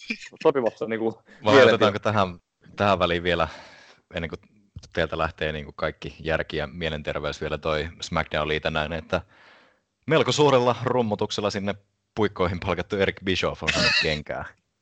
Eric Bischoff, joka ei tehnyt siellä käytännössä yhtään mitään, koska Bruce Pritchard on kuulemma ollut niin kuin koko ajan se mies, joka siellä tekee näitä päätöksiä, eikä Bischoff, joka on kuulemma nähty vain jossain tyliin äh, ruokalassa syömässä jotain pihviä. Siis Bruce Pritchard on periaatteessa ollut koko ajan siinä Eric Bischoffin roolissa. Sitten Bischoff saa kenkää, Pritchard nimitetään virallisesti sen paikalle, ja sitten ensimmäinen reaktio internetissä on, hmm, nyt varmaan asiat muuttuu. No ei vittu! Niin ja siis ihan sama, kuka siellä, vaikka siellä olisi, vaikka siellä olisi joku Dixie Carterin, Vincent Russon ja, ja, ja Juhana Kinkon Karhulan yhteistyöryhmä siellä puukkaamassa SmackDowniin, niin siis se on silti, se on silti herra Vincent Kennedy McMahon, joka tekee ne päätökset. Kuten, Eli... me sanot, kuten me sanottiin silloin humpuukissa, kun Bishop ja Heyman palkattiin, me sanottiin, ainoa syy on olla syntipukkeina USA Networkille ja Foxille. Että tätä tyyppiä me voidaan osoittaa, kun asiat menee pieleen. Ja kun Foxin katsojaluvuista sulaa yli 25 prosenttia niin kahdessa viikossa, niin okei, okay, toi on teidän tyyppi, toi kaveri, joka, joka, me, joka me ollaan istuttu ruokalaan, joka ei vittu vastaa puhelimeen kahdeksan tuntisen työpäivän jälkeen, ja ei vittu suostu tulemaan palavereihin, jotka alkaa myöhässä sen takia, koska Vince McMahon päättää tulla niihin kolme tuntia myöhässä, ja päättänyt kestää vittu kolme aamuyöstä. Jolloin Vince menee vasta salille. Niin. Sitten se menee kartanossa katsomaan, kun kääpiöt tanssii pöydällä. No niin, eli Crown Jewel-pärinät oli vielä sitten. Mulla oli, joku, a, a, mulla oli vielä ajatus liitännäinen tuohon Bishoffiin. Miettikää sitä CVtä, kun tää tulee, oh, let's hire Bischoff. Let's, let's see his curriculum vitae. Sitten katsotaan sen CV, niin mikä löytyy viimeisin niin kuin, näyte, näyte tältä niin kuin, tältä saralta. TNA 2010. That's, that was such good shit. Patterson, remember Orlando Jordan. Wow. Hei, se oli hyvä kimmikki, mutta remember the Nasty Boys versus Scott Hall and Kevin Nash in 2010. Remember Papa the Love Sponge. Hei, mä olin unohtanut jo Bubba. Mitä voi? Miten voi unohtaa Buban, koska se on sentään se, kenen vaimon kanssa Hulk Hogan nauhoitti eräänlaisen video. Oh. Crown Jewel Electric Boogaloo. Siihenkin liittyy Hulk Hogan. Siellä. Keräämisen verirahaa. Kane Velasquez vastaa Brock Lesnar, Braun Strowman vastaa Tyson Fury, eeppinen revanssi Lethal Lockdown 2019 2010 Team Hogan vastaa Team Flair. Hei, tässä kohtaa, tämä löytyy varmaan meidän Discordin syöväreistä, mutta Flairin erittäin psykedeellinen promo, TNA Lockdown 2010, varmaan niin täysin improttu, se tulee vartiksi niin kuin, haukkumaan Hogania sinne PPVssä. Kansi katsoa sinne mitään tolkkua, ei mitään tolkkua. Lisäksi Mansur, mies, joka materialisoituu ilmaan mystisesti, Saudi-tapahtumien aikana haastaa Cesaron vaan 20 miehen Battle Royale sekä kyseisen Battle Royale voittaja haastaa AJ Stylesin Yhdysvaltojen mestaruudesta. Jotain muuta varmaan myöskin, ei naisia. Lol. Kruununprinssi Muhammad bin Salmanilla on lamppu, mistä tulee lampun henki Mansoor aina kaksi kertaa vuodessa. Ai niin! Bray Wyatt vastaan Seth Rollins False Count Anywhere-ottelussa, jota ei voi lopettaa mistään syystä. Vaikka Rollins osoittaisi haulikolla fientiä päähän, niin ei voi lopettaa. Ottelua ei voi lopettaa mistään syystä, eli se ei voi loppua selätykseen, eikä luovutukseen, eikä mihinkään. Nerokasta. Fight forever ottelu. niin. Rollins vastaa Fiendi. Uhuh. Onkohan tässä Battle Royaleissa käynyt joku näppisvirhe, että siitä 20 on jäänyt yksi nolla pois? tai 2-0. Oh. Mainittiinko se maailman suurin tag team turmoil jo? Ai niin, sekin vielä. Mä olin nyt, va- nyt vasta kaivamassa korttia esiin, tuossa oli oh, ne, mitä mä muistin off the top of my head. Maailman kaikkeuden suurin tag team turmoilottelu. Kyllä, maailmankaikkeuden suurin tag team turmoili, maailmankaikkeuden suurin Royal Rumble ja mitä vielä muuta. Maailman pisin ottelu, josta ei koskaan päätetty roolin vastaan Fiend. Kiitos Saudi-Arabia, kiitos VVE, kiitos öljy. Tämä on exploitaatio kautta exploitaatio. Meinaatko katsoa Ville tämän shown? Kuulostaa kyllä niin päräyttävältä, että en. Mut pakko saada ehkä, kyllä, ehkä. Pakko, koska eikö sä ollut myöskin jälkipyykkäämässä viime Saudi-Arabia spektaakkeleita? Saatoin olla, saat, saatoin Sä, lupas, sä, sä lupaudut siihen Sideways-festareilla. Niin, tota, Nyt, nyt Tässä- Ville on pysynyt pois irti sinusta sekä Gin ja Tonikista, niin ei ole tullut tehtyä lupauksia. Mut se on varmasti se, mitä ö, 30 000 kiljuvaa kuuntelijapalvelusta haluaa kuulla, on se, että Ville analysoi Crown Jeweliä. Vai Perhana. Katsotaan. Alia- En, aliarvioinko mä nyt meidän kuuntelijamäärä? Sanotaan 100 000 kiljuvaa kuuntelijapalveluista. mm. No en lupaa mitään, mutta harkitaan asiaa. Teet sillä tavalla, kun minä olet mukana, mutta et ole katsonut tapahtumaa. Hyvä idea. Tästä voisi katsoa sitä sinne samalla. Niin, koska se kestää kuitenkin yhtä kauan. Kuustuntinen Niin. niin. iltaviihdespektaakkeli. Kuuden tunnin mammut. Greatest podcast in podcast history. Uhuh. Mutta otetaanko viimeinen uutisena, viimeisenä uutisena ehkä vähän jotain positiivisempaa tuolta Rapakon takaa New Japanin parista, sillä New Japan lähtee Amerikkaan kuin Eddie Murphy klassikkoelokuvassa konsanaan ja sen lisäksi myös tuo Bush Road, joka on siis tämä NJPVn omistama omistava yhtiö, on ostanut tämän World Wandering Stardomin, eli yhden Japanin johtavista Yoshi-firmoista. Samaan aikaan VVE yritti ostaa ainakin Noahia, mutta ei onnistunut siinä. Yritti ostaa Nauahin ja Stardomin, mutta epäonnistui molemmissa. Mutta Koska- puhutaan... Puhutaan muustakin, mutta siis syy on se, että niin kuin Japani ei niin kuin mielellään myy itseään amerikkalaisille, käsittääkseni. Joo, siis ulkomaalaisen on erittäin vaikea omistaa yhtiö Japanissa tai ostaa japanilainen yhtiö. Mutta tosiaan ensin tuli toi uutinen, että Bushiroad osti Stardomin, eli Stardomin entinen omistaja Rossi Ogawa pysyy edelleen, edelleen niin kuin CEOn ominaisuudessa, mutta sitten Bushiroad omistaa omistaa noin muuten, aikoo, aikoo markkinoida vahvasti ja tuoda Stardomin ihan televisioon asti. Näillä näkymin mitään yhteistyötä New Japanin ja Stardomin välillä ei ole kuitenkaan suunniteltu, että ovat ihan firman niin kuin eri siipien niin kuin, e- eri siipien alaisuudessa, vaikka satunnaiset internet-kitisijät toki aina vaativatkin New Japanin naisten divisioonaa ilman, että katsovat itse naisten painipromootioita. Sitten joitain päiviä myöhemmin sitten New Japan ilmoitti, että perustavat tämän New Japan, of, New Japan Pro Wrestling of America osastonsa, millä on niin kuin aikoo pyöriä tota tämän vuoden marraskuusta eteenpäin, että ää, kiertää ympäri Jenkkejä, länsirannikko, ää, keskilänsi-Texas, Floridan seutu ja itärannikko. Samalla löytää uusia kykyjä tonne LA Dojoon sitä varten.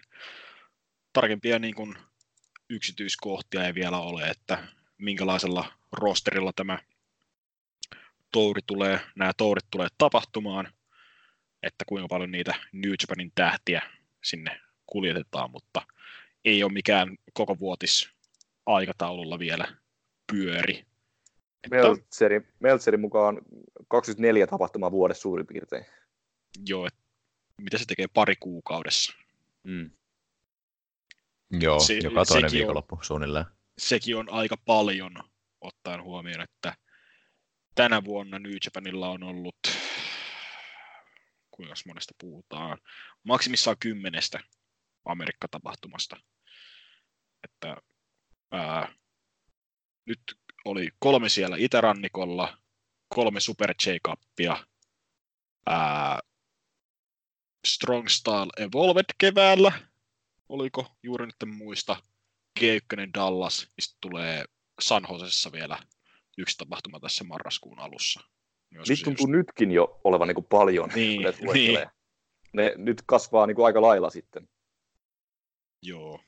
Ja tämä, tämä myös ilman niin kuin, tätä suurinta New Japanin Amerikan laajennuksen niin kuin, ää, tukivoimaa, eli te eliittiä, joka siis lähti lätkimään vuoden, vuoden alussa tosiaan, että ne suurimmat jenk- jenkkidravit ovat kaikonneet, tai siis länsimaalaiset jenkkidravit, kyllä Okada ja Tanahashi ja muut on edelleen iso, isoja nimiä jenkkilöissäkin, mutta ei sellaisia natiiveja tähtiä. Toki Lance Archerihan myy vähintään jonkinnäköisen bingo-hallin täyteen.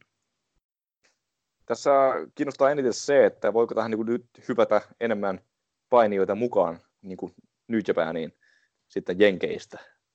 Että siis kun nämä painimarkkinat tässä nyt elää, että kuka saa kenetkin, niin miten vaikuttaa sopimuksiin ja siihen, että mihin painia päätyy, niin se on ihan kiinnostava tietää. Vaikuttaako tämä nyt siihen jotenkin? Joo, moni, siis... moni, moni varmaan niin kuin haluaa päästä kuitenkin Japaniin painimaan ja New Japaniin ihan niin kuin sinne pää, pääkortteihin, niin tota, tässä on pieni tämmöinen ponnansuslauta ja voi sanoa niin kuin jalkaa oven väliin. Niin, se olisi mun mielestä kiinnostavampaa kuitenkin kanssa nähdä New Japanin ton Aladojon puskevan ihan semmoista uutta ja tuoretta jengiä markkinoille sen sijaan, että sitten New Japan vaan napsii sieltä niin kuin tunnettuja indynimiä markkinoilta pois. Kyllä, kyllä. Ka- kaikki uusi kiinnostaa. Se kiinnostaa myös, tämä on yksi syy, minkä takia NVA Power on myös kiinnostava, kun siellä on ihan uusia kasvoja, mitä ei koskaan nähnyt missään muualla. Aika itse on nähnyt, niin tota noin. Se, että jos tähän myös tulisi niin uusia kasvoja, mihin tutustutaan matkan varrella, niin enemmän kiinnostaa se kuin se, että siellä olisi ne vanhat konkarit, mutta siis toki tähän voi tulla niitä, ainakin vähän niitä konkareita, koska tarjotaan myös sitten niin drawing poweria, joten sen takia ehkä tässä voi nähdä jotain. Mutta en, en osaa heittää niin lonkalta, että ketkä tänne voisi niin liittyä, mutta mielenkiinnolla mm. jää seuraamaan. Joo. Entäs mitä mietteitä herättää tämä Starmin siirtyminen Bushiroadin alaisuuteen? Ville varmaan Joshi-eksperttinä osaa tähän hyvin sanoilla. Niin, ihan, ihan mielenkiintoista nähdä, että millaisiin puitteisiin tota on sit mahdollista niin kun kasvattaa, jos sieltä rupeaa tulemaan jotain ihan kunnon TV-näkyvyyttäkin. Mä nyt ihan pitäisi ottaa konferenssipuhelu tuolle Puroprofalle ja kysyä, että minkälainen on niin kuin Stardomin näkyvyys Japanissa niin kuin TV-ssä. Jonkunlainen oma niin kuin striimipalveluhan niillä ainakin on myös, mutta tota, Kyllä, niin. Stardom World. Mutta siis yksi niin kuin Japanin johtavia Yoshi-promootioita siinä niin kuin, ää, Tokyo Yoshi Pro Wrestlingin ja Sendai Kyosin ohella, että tota, jännä nähdä, että meneekö tässä nyt sitten niin kuin näiden, tuntuu, että varsinkin niin kuin TJP ja Stardom on ollut ehkä vähän silleen niin kuin rintarinnan ainakin mun oman käsityksen mukaan, että saako Stardom tästä nyt sitten revittyä jonkunnäköistä vähän kaulaa ja kasvettua niin kuin huomattavasti vielä isommaksi. Et tota, en tiedä, miten se liittyy niin kuin varsinaisesti tähän ostoon ja mahdolliseen niin kuin tulevaan näkyvyyteen, mutta tota, semmoinen pienimuotoinen kohuhan tuolla Stardomissa just oli, kun Ice Ribbonista loikkasi tämä Julia sinne jotenkin aika niin kuin äkillisesti, että tyyliin olisiko siinä ollut ehkä jonkunnäköistä pientä niin kuin sopimusrikettäkin tai sitten vaan jotain tämmöisiä niin kuin, niin kuin, niin kuin kunnioitus- ja tämmöisiä hierarkiakysymyksiä, mutta se oli ilmeisesti aiheuttanut sitten siellä Ice Ribbonin päässä aika paljon närää, kun oli nopealla aikataululla sinne Stardomin johonkin tapahtumaan sitten puikahtanut esiintymään. Joo, kyllä saattaa niin kuin aiheuttaa nykyiseen Joshi-kenttään vastaavanlaisia muutoksia. Että nyt kun kaikki Stardomin painijat on ilmeisesti palkattu sitten Bushiroadin alle ja tällaisiin äh, äh, full-time contracts kyllä koko aikaisiin soppareihin, mm. niin miten tämä sitten, tuleeko enemmän tällaisia loikkaritapauksia tulevaisuudessakin? Niin joo, ja sinnehän hiljattain kanssa loikkas niin kuin se kuitenkin oli semmoinen ihan siisti siirtyminen, että siinä oli niin kuin se lainausmerkeissä niin kuin irtisanomisaika täyttyy ja muutenkin semmoinen niin kuin asiallisesti hoidettu oli se, että toi Cassandra Miyagi siirtyi Sendai Girlsista Stardomiin. Niin ehkä siinä pientä semmoista muuttoliikettä alkaa olla niin kuin havaittavissa. Joo, tällä Joshi-firmojen voimatasapainoa saattaa järkyttää aika kovin, kun en ole ekspertti, mutta tuntuu, että vähintään viimeinen vuosikymmen on menty, että kaikki on ollut aika silleen rintarinnan. Toki nyt viime vuosina Stardom ja sitten Tokyo Yoshi Pro on ollut sen askeleen edellä, mutta kukaan ei ottanut mitään sellaista jättimäistä askelta niin kuin muiden edelle. Että miten tulee sitten va- vaikuttamaan, siis mitään en usko, että tämä tulee millään lyhyellä tähtäimellä ainakaan johtamaan niin kuin samanlaiseen Yoshi-boomiin kuin 80, 80-luvulla, 90-luvun alussa, 70-luvulla, mm. milloin nämä olikaan nämä Joshin kultaiset vuodet, mutta toivottavasti sentään vähän parempaan. Sitten siirtää niin, tämän... Sitä, sitä odotellessa, että Stardom myy Tokyo Domen täältä. Mutta siis pääasia on se, että VV ei, ei koskaan saa ostettua Stardomia. Kyllä. Nyt siirrytään tämän uutisen komediaosuuteen. Eli myös VV yritti ostaa Stardomin NXT Japania varten. Kyllä, se paska on tapahtumassa. Niin oli tosiaan heittäneet tarjouksen tälle omistaja Rossi Ogavalle. Niin Ogava ja Observerin uutisen mukaan ei missään vaiheessa harkinnut vakavasti myymänsä VVlle, koska toisin kuin Bushiroad, jolla oli selkeät niin kuin, suunnittelut, että okei, te jatkatte niin kuin normi touriskeduleilla, me tarvitaan teille teidän painijoille sopparit, jne, jne. Niin kuin Okava kysyy samaa VV, että okei, mitä teidän suunnitelmia, niin vastaus tuli LOL EMT, me tarvitaan teidän Nightmare NXT Japaniin. Sitten vittu, paras komedia uutinen. VVE tarjosi Rossi Ogavalle paikkaa VVEn Hall of Fameissa. That'll change his mind, damn it. Ja siis tä, tämä, tämä saa mut todellakin nauramaan Ison-Britannian puolesta, koska nyt mä voin vittu kuvitella, että niille on annettu se sama diili, että okei, okay, Jim Smallman, Mark Dallas, jos te allekirjoitatte, niin teidät tullaan lisäämään VV Hall of Fameen. Ne on vittu räjähtänyt housusta ja vittu rynnännyt allekirjoittamaan sen paperin. Eli vähän niin kuin sais joku lätkän pelaaja rahalla paidan kattoon. Niin. ja tämä firma tekee verirahaa Saudi-Arabiassa, joten mikään ei enää yllätä. Oli yrittänyt ostaa myös Noahia. Sieltä ei tullut mitään yksityiskohtia, mutta koska Noahin osti viime vuonna vai toissa vuonna vasta joku toinen yhtiö, niin heilläkään ei ollut mitään kiinnostusta vielä myydä. Myös joidenkin huhujen mukaan oli, olivat myös lähestyneet Dragon Gatea. Sieltä oli tullut LOL ei kiinnosta. Että tällä hetkellä huut on sitä mukaan, että Sendai Girls ja mahdollisesti Big Japan on VVn kanssa tässä kimpassa. Koska Big Japan on kyllä niin mitä vittua. Se on lähinnä, että toi Sekimoto on liitetty nyt VVn kanssa vahvasti, että VV olisi maksanut sen ää, visan tälle vuodelle, kun se pääsi Jenkeissä painimaan nyt SummerSlam viikonloppuna sitten Bolassa. Niin jotain. Joo, siis, mutta silti vittu Big Japan. ne oli silleen, että kuka vittu ottaa meidän tarjouksen vastaan. Okei, niillä on deathmatcheja ja vittu puolet korissa, mutta tarvitaan joku. Ja, ja, ja sama kuin on vaan vinot silmät.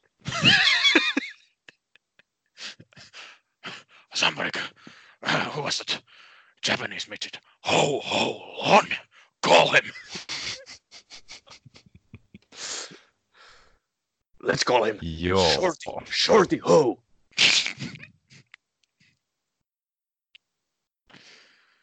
Joo. Jebo. Ei vielä yksi TV-uutinen loppuun. Kertokaa nyt sitä uudesta videopelistä. Mä en vielä kuullut mitään siitä.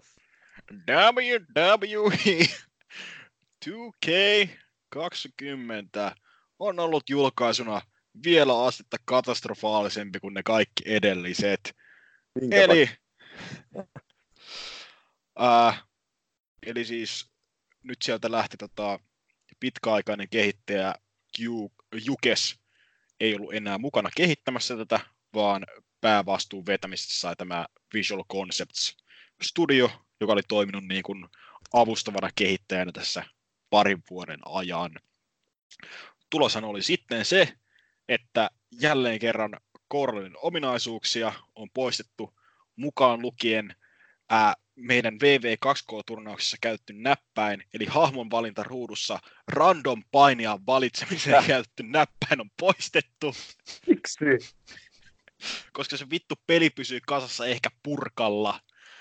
Ää, graafisesti ää, täysin, niin graafisesti näyttää pahimmillaan erillisen sukupolven kamalta, parhaimmillaan kahden sukupolven takaa, ää, te- teknisesti täysin, täysin pelkkiä glitchejä glitchin perään.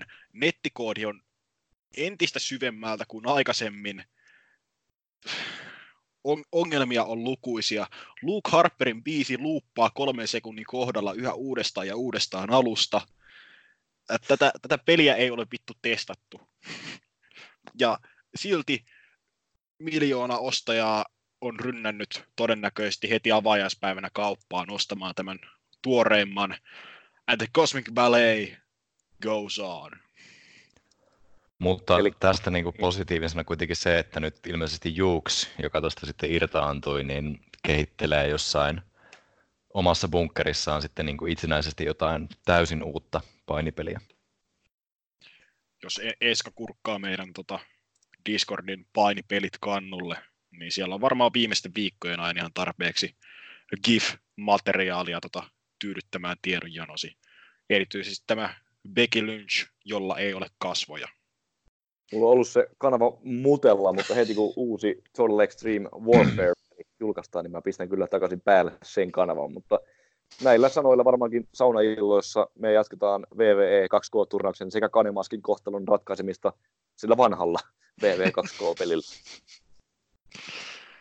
Sieltä se vähän vaikuttaa. vaikuttaa. Mutta siinäpä lyhyt, lyhy, lyhykäisyydessään. Ja koska ensi vuonna ollaan siirtymässä uuteen konsolisukupolveen, eli PlayStation 5 tulee joulumarkkinoille näillä näkymin, niin sehän tarkoittaa sitä, että myös seuraavan vuoden peli on silleen, lol, EMT enää ei kiinnosta, Ki- keskitytään seuraavan sukupolven peliin sitten sitä seuraavana vuonna.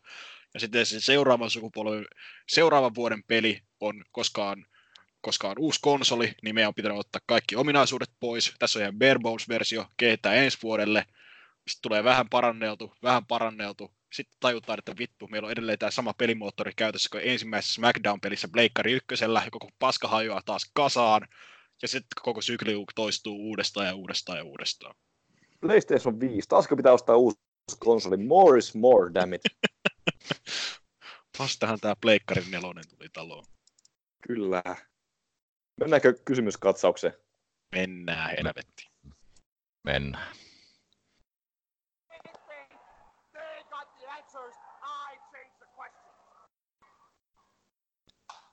Mitäs postilaatikosta löytyy tällä kertaa? No, sieltähän löytyy vähintään neljä enemmän tai vähemmän mielenkiintoista kysymystä, johon meillä on toivottavasti jotain mutuilua vastaukseksi. Aloitetaan mysteerisen sebramiehen Eltarionin tiedustelusta. Tuleeko Global Localization olemaan tulevaisuutta myös muille painiorganisaatioille, ja jos kyllä, niin mitkä niistä? Onko Global Localization paras tapa tuoda painia uusiin tai pieniin markkinoihin, kuten Pohjoismaa. Tällähän siis viitataan NXTn laajenemiselle maailmanlaajuisesti, josta tuo rakastettava isonenä on käyttänyt muistaakseni juurikin termiä global localization. Eikö samaan mene myös sitten New Japan of America? Kyllä, sitä samaa, samaa markkinarakoa tai markkinatyyliähän sekin, sekin on. Mutta siis ää, NXT, NXTn Global Localization hän ei ole tapa tuoda painia uusiin tai pieniin markkinoihin. Ei, se on tapa tappaa markkinoita niin kuin muiden kuin teidän monopolin osalta, jos joku ei ole vielä sitä huomannut. Mutta showpainin kaltaisesta ilmiöstä ei voi koskaan luoda täydellistä monopolia, joten aina tulee uusia vaihtoehtoja ja uusia kilpailijoita, koska kaikki ei vaan voi alistua sille VVE-umbrellalle, vaan on pakko olla aina joku vastavoima. Niin Global Localization varmaan on nyt VVEn strategia, koska eka tapettiin territoriot, nyt tapetaan sitten muut, mutta aina tulee kuitenkin se uusi, joten vaikea sanoa sitten, miten nämä kehittyy nämä markkinat, mutta siis ei tarkoita sitä, että VVE olisi niin kuin mitenkään loputon tai sitä, että joku että, VV, että jos vaikka VVE tulee nyt vaikka nyt, jos tulisi VVE Nordics, niin ei tarkoita sitä, etteikö myös Pohjoismaat voisi tehdä omaa tuotettaan. Ja aina on se, arvostellaan myös sitä niin kuin paikallisuutta, eikä pelkästään sitä, että tulee joku hirveä brändi Amerikasta vallottamaan, vaan myös sitä kotimaista paikallista kamaa aina kunnioitetaan, oli mikä tahansa tuote kyseessä, joten aina löytyy kyllä vastavoimaa tälle kammottavalle jättiläiselle. Onko Hesburgerilla Suomessa enemmän asiakkaita kuin McDonaldsilla? Ainakin Turussa on, koska Turussa on vain yksi McDonald's ja jopa tuhat Hesburgeria. Hesburgeri on perustettu Naantalissa, mikä on ihan Turun naapurissa, joten Aa, kunnon maalaistuote. kunnon maalaistuote. Ainoastaan traktorin ratissa syödään. Vedetään kiljoa ja syödään vähän purilaista. Iha! Puhutaan jotain savon murretta vielä päälle. Joo, näen tämän vähän jotenkin ristiriitaisena asiana kyllä, että niin kun, uh, varmasti se, että just kun tuommoinen VV yrittää tunkea jonnekin Japaniin, niin se ei ole niin sillä lailla mikään juttu, koska siellä esimerkiksi kuitenkin painilla on näkyvyyttä ja siellä on ne perinteet. Et siinä mielessä ei voi ajatella ainakaan, että se niin kun synnyttäisi siellä mitään buumia.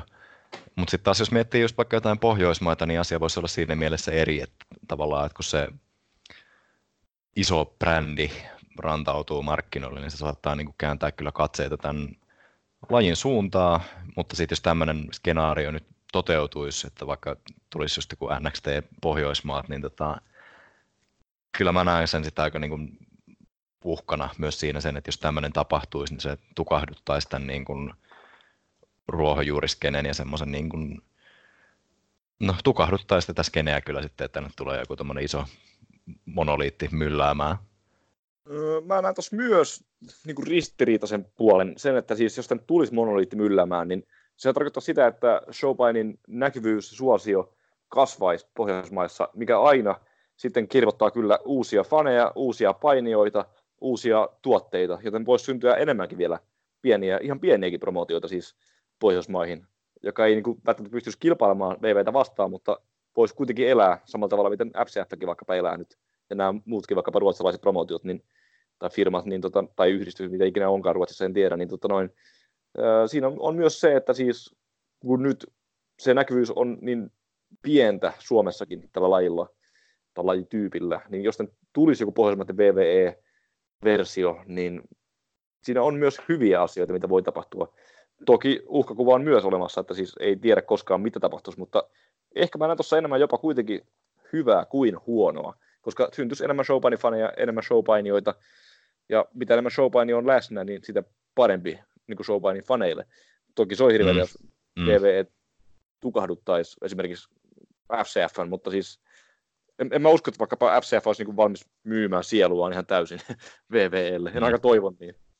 Mutta kun mä näen tuossa sitten kanssa just sen, että sit siinä voisi syntyä ehkä se ilmiö, mitä niin kuin esim. VVE Livessä, mun mielestä mä kiinnitin tähän ehkä jonkun verran huomiota sitten kanssa sellainen, että niin kuin, uh, sitten syntyy sitä niin kuin mentaliteettia tai se vahvistuu se semmoinen, että ajatellaan, että okei, tämä VVE-tuote, tämä on sitä niin kuin hyvää shittiä, ja sitten nämä suomalaiset tai niin kuin nämä pienemmät vaihtoehdot, mitä ikinä tai ihan missä vaan päin maailmaa tämä nyt voi tapahtuakaan, niin, niin, niin sitten se on vaan just tuommoista niin kuin amatöörien puuhastelua ja se on niin kuin näkemättä paskaa. Niin, Mm. To, niin. oh, toi on tietysti uhka, mutta tota, Koska niin, siis tota- tämmöistä niin kuin ajattelua mä olin joissain, jossain määrin huomaavina niin kyllä tuolla VVE-livessä ja ylipäätään Joo. niin kuin siis se, si, siinä ajalla, kun silloin keväällä. Juu, toi, toi on ollut pitkään toi mentaliteetti siis niin kuin, johtuen siitä, että kun painikeskustelu kävi kuumimmillaan Suomessa, silloin kun SubTV näytti painia, niin kotimainen paini oli niin lapsen kengissä, että tota Mm. noin, silloin ehkä saattoi tulla sellainen kuva, että se on todellakin amatööri meininkiä. Mutta jos nyt puhutaan, nyt puhutaan ihan eri tuotteesta, mikä on FCF 2019 kuin joku PVF tai niin PVF kyllä, niin tota noin, se on niin suuri harppaus tullut, että niin kuin, ja se että samaan aikaan myös se tietysti se keskustelun porukka Suomessakin on niin paljon pienentynyt ja muuttunut tavallaan niin kuin, ö, intohimoisemmaksi, että porukka niin kuin suurin piirtein tietää sen, että FCF on laadukas, eikä mikään amatöörimesta. Mutta kyllä siltikin noita kuulee noita sole-ääniä edelleenkin, että niin kuin tämmöinen muu paini. Ihan, ja, ja siis kuulee myös, että niin kuin VVE vs mikä tahansa, niin se mikä tahansa voi olla sellainen niin kuin vähän huonompi. Mutta tota kyllä musta tuntuu, että toi niin kuin on aika lailla niin kuin reliikki sieltä 40-luvun alusta tuommoinen ajattelutapa. Toki se voisi syntyä sit siinä, jos VVE nostaisi taas niin päätään täällä ja tulisi joku pieni uusi buumi SubTVn kaltainen, niin ehkä sitten, mutta ei, niin kuin, ei se, muutenkaan niin kuin, ei tunnu, että se olisi ihan nykypäivää niin kuin mentaliteetti, että mollataan pieniä. Se niin kuin ehkä enemmän sitä just subtv ja semmoista niin kuin, rankempaa yhteiskuntaa. että tota, mm. Vaikea sanoa, kun ei tiedä, mutta siis niin kuin, ainakin niin kuin Suomen painikeskustelusta toi on niin kuin aika hyvin tukahtunut pois tuommoinen mentaliteetti, että tota, FCF esimerkiksi olisi jotenkin surkea. Se, se, se myytti eli kyllä joskus 2005 esimerkiksi 2006, mutta en tiedä, osalta, osalta ehkä niin meidänkin Discordissa on se, että siis kun me ollaan niin paljon FCFssä niin kuin mukana, niin kuin me tykätään siitä tuotteesta, kerrotaan siitä niin paljon, niin ehkä se on voinut myös ehkä jotenkin vaikuttaa johonkin ajatteluun jotenkin, mutta siis... Niin, mutta mä, sä puhut nyt ehkä vähän tämän meidän oman kuplan sisä, sisäisistä asioista. Mä meinaan just sitä niin porukkaa, joka kuitenkin tonne just Helsingin jäähalliinkin silloin tuli VVE liveä katsomaan ne muutamat tuhannet, niin ihan niin, samanlaista yleisöryntäystä ei kuitenkaan ainakaan vielä ole niin FCFn pariin nähty. Siis ongelma sekin välttämättä, ne ei välttämättä tiedä, että semmoinen on olemassa kuin FCF Wrestling, ja vaikka tietäisikin, niin kun ne ei ole, ei ole saanut sitä mitään kokemusta, niin se kynnys sinne mennä on kuitenkin suurempi. Kun se vaatii sen, että sä niin uhraat siihen yhden lauantai-illan, että sä menet tonne kamppiin ja maksat siitä sen parikymppiä ja et, et oikein tiedä, mitä on luvassa, niin kynnys voi olla se ongelma sitten, mikä aiheuttaa sitä, että niin kuin ei ole valmis tulemaan sitä yleisöryntäystä. Mm. Et jotenkin jos sen, saa, jos sen saisi mallitettua muun muassa jollain niin YouTube-ohjelma saarilla, joka leviäisi, ja porukka näkisi, mitä se on se FCF, ja siellä olisi jotain kiinnostavia hahmoja ja asioita, mikä vie niiden huomioon, niin sitten, sitten voisi ehkä pohtiakin sitä, että mennään katsomaan. Mutta se, se, on niin undergroundia, mutta se on hyvä, että on näitä juurikin esimerkiksi Sideways-festari ja muut vastaavat, niin ne avaa niitä silmiä kyllä. Niin siis se on ehdottomasti hyvä asia. Ja tämmöisiä pitäisi olla lisää, mutta mitä toki voi olla hankala järjestää, mutta siis se, että niinku tuodaan show sinne, missä ihmiset on, sitten voidaan ehkä saada ihmisiä myös sinne showhun. Tämä toki nyt menee vähän pois tuosta alkuperäisestä global globalization-aiheesta, ja itsekin tosiaan meni vähän siihen kuplaan. Analysoin myös niin kuin sitä kautta tätä touhua, mutta siis niin, kuin, niin uhkakuvia on, mutta enemmän mä näen kuitenkin tässä niin kuin hyvää, jos semmoinen VVE Nordics nyt tulisi, koska koskaan aikaisemmin ei ole ollut näin vähän varmaan niin kuin, uh, showpaini faneja kuin just nyt Suomessa, siis SubTV jälkeen.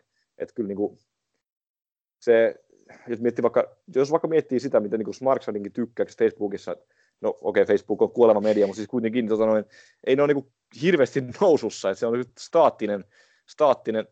FCFllä on aika paljon kyllä esimerkiksi Facebook-tykkäjä, mutta siis niin kuin, mm. kuitenkin, niin kuin, tota, jos puhutaan nyt näistä faneista, intohimoisista faneista, niin ei koskaan ollut varmaan niin vähän SubTV jälkeen kuin nyt. Eli olisi nyt tärkeää saada sitä näkyvyyttä, joten mä ottaisin siinä mielessä VV Nordicsin ihan ilomielin vastaan. Että tota, sitä pystyy sitten niin kuin, toivottavasti se johtaa sitten johonkin hyvään sitten, mutta siis niin, tämä menee vähän jaarittelussa, mutta en näe pelkästään uhkakuvan, se on mun tämmöinen lopullinen niin kuin, ää, sinetti. Joo. Sä näet enemmän mahdollisuuksia, mä näen enemmän uhkia. Vanha kunnon uhka vai mahdollisuus? Semi, vasta tähän UM-kysymykseen. Mun vastaus on NXT UK. Mutta NXT UK tuli Britteihin niin kuin tappaakseen brittiskenen.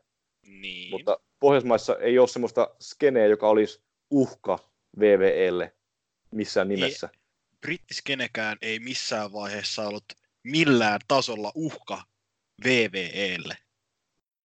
Siellä uh, y- yksi, yksi vitun ohjelma pääsi TVCen kymmenen viikon ajaksi. Ne päätti polttaa koko maan. Mitä, mitä, jos, mitä jos VVE ei olisi koskaan ikinä puuttunut siihen brittiskenen kukoistukseen, joka kuulosti, mä en katsonut niitä tapahtumia, mutta mitä luin ja kuulin, niin tota noin, siellä oli aika kova pöhinä päällä, niin mitä jos VVE ei olisi mitenkään siihen reagoinut, niin minkälaista se brittiskene voisi nyt olla? Ehkä se oli ennaltaehkäisevää tuhoa.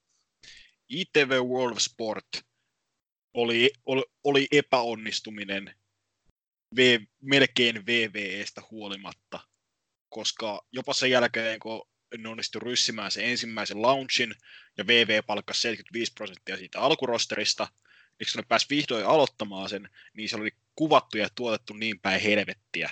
No joo, Että mutta toi ei oli- johtunut, toi johtui niinku yksittäisistä ongelmista, ei siten, että niinku brittiskene ei voisi olla elinvoimainen, koska esimerkiksi ICV oli ihan liekeissä silloin, mitä, mitä se nyt oli, 2015-2016, että sai niitä aika isoja areenoitakin myytyä. Et siis ehkä niinku NXT UK idea oli tappaa brittiskene ennen kuin brittiskene ehti kasvamaan sillä tavalla uhkaavaksi, että niinku siitä voisi tulla Briteissä joku vihollinen BVlle, mutta kun Pohjoismaassa ei ole niinku mitään, mitään uhkaa painista VVElle, niin jos VV tulisi tänne, niin en mä usko, että niinku syy on se, että ne tappaa nyt FCFn ja Stockholm Wrestling ja niin poispäin, että siis enemmän vaan se olisi sitä, että saataisiin niinku uusia kuluttajia näiltä markkinoilta, mitä ei ole vielä niinku saavutettu. Niin, ja siis VVEtä ei haittaa, että on samoilla markkinoilla pieniä ainoita kilpailijoita tällä saralla. Mistä ne painijat saa? Palkkaa FCF rosteri. Okei, ja ehtona on se, että teet paini muuten tuolla enää. Tough shit. Niin.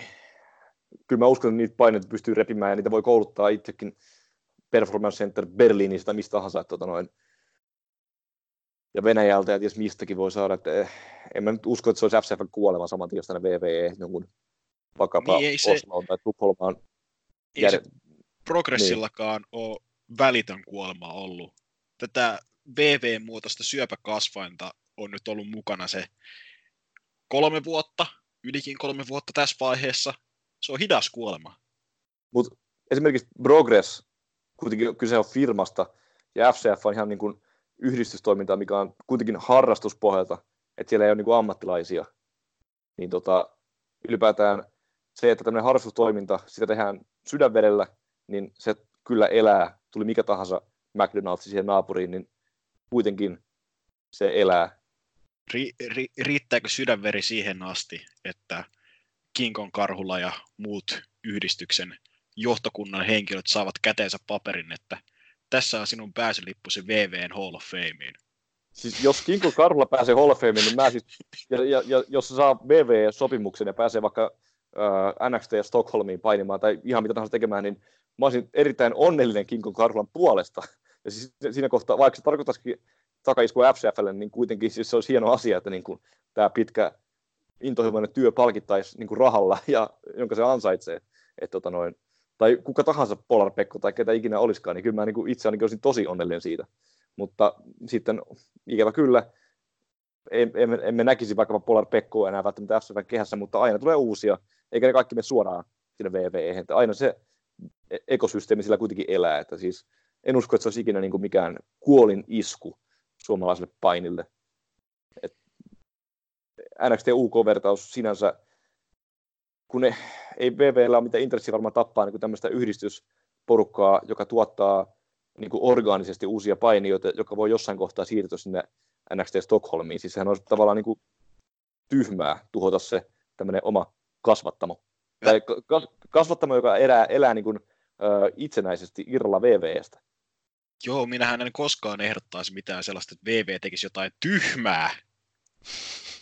VV tekee paljon tyhmiä asioita, mutta bisnesmielessä ne ei tee paljon tyhmiä asioita.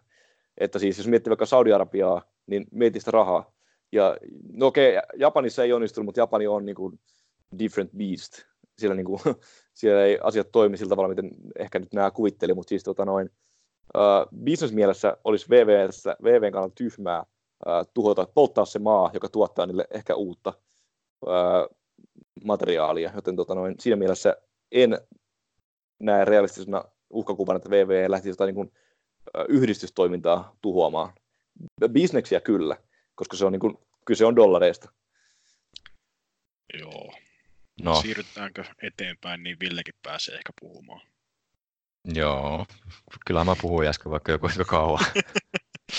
Tuntui vaan taas näl- nälkävuoden pituiselta pätkältä toi. Siirrytään eteenpäin. Kiva, kun pidät LHB, huolta. LHB kyselee, tää vittu me ollaan kaikki sairaita ja väsyneitä ja vittu nyt on ilta. Ja... LHB kyselee, vaarantaako Seth Rollins uransa somesekoiluillaan? Ei, hän pönkittää asemaansa Vince McMahonin silmissä. Kyllä, oikea vastaus. E, siis tosta, siis Seth Rollins tekee itsestään niin VVN kasvot Vince McMahonin, TripleHin ja Stephanie McMahonin silmissä, mikä tarkoittaa sitä, että sillä on elinikäinen VVE-sopimus ja push takataskussa, joten ei LHB, mm. se ei todellakaan vaaranna asemaansa, vaan se sementöi asemansa siellä kuppula Niin. Mä vastaan tähän kysymyksellä, että riippuu keneltä kysytään.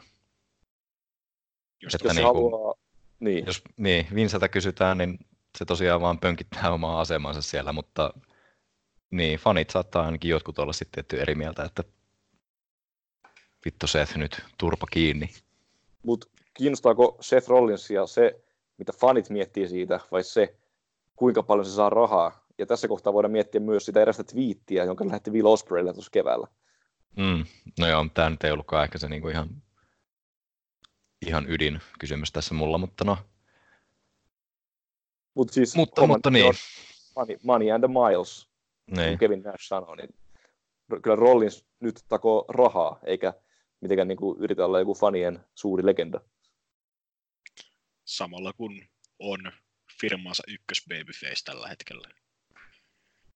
Toivottavasti joskus kääntyy hiiliksi, koska siitä on ainakin hyvä pohja luotu täällä pitkällä Twitter-työskentelyllä. Kaikkien slow burnien äiti. Etkö sä ensin aina puhu, että nämä käänteet pitäisi nähdä televisiossa eikä missään hemmetin somessa? No ikävä kyllä tämä on metakäänne. Tämä ei ole herra Vincent Kennedy käsikirjoittamaa juonikuviota äh, nerokasta slow burnia, vaan Seth Rollinsin omaa sekoilua.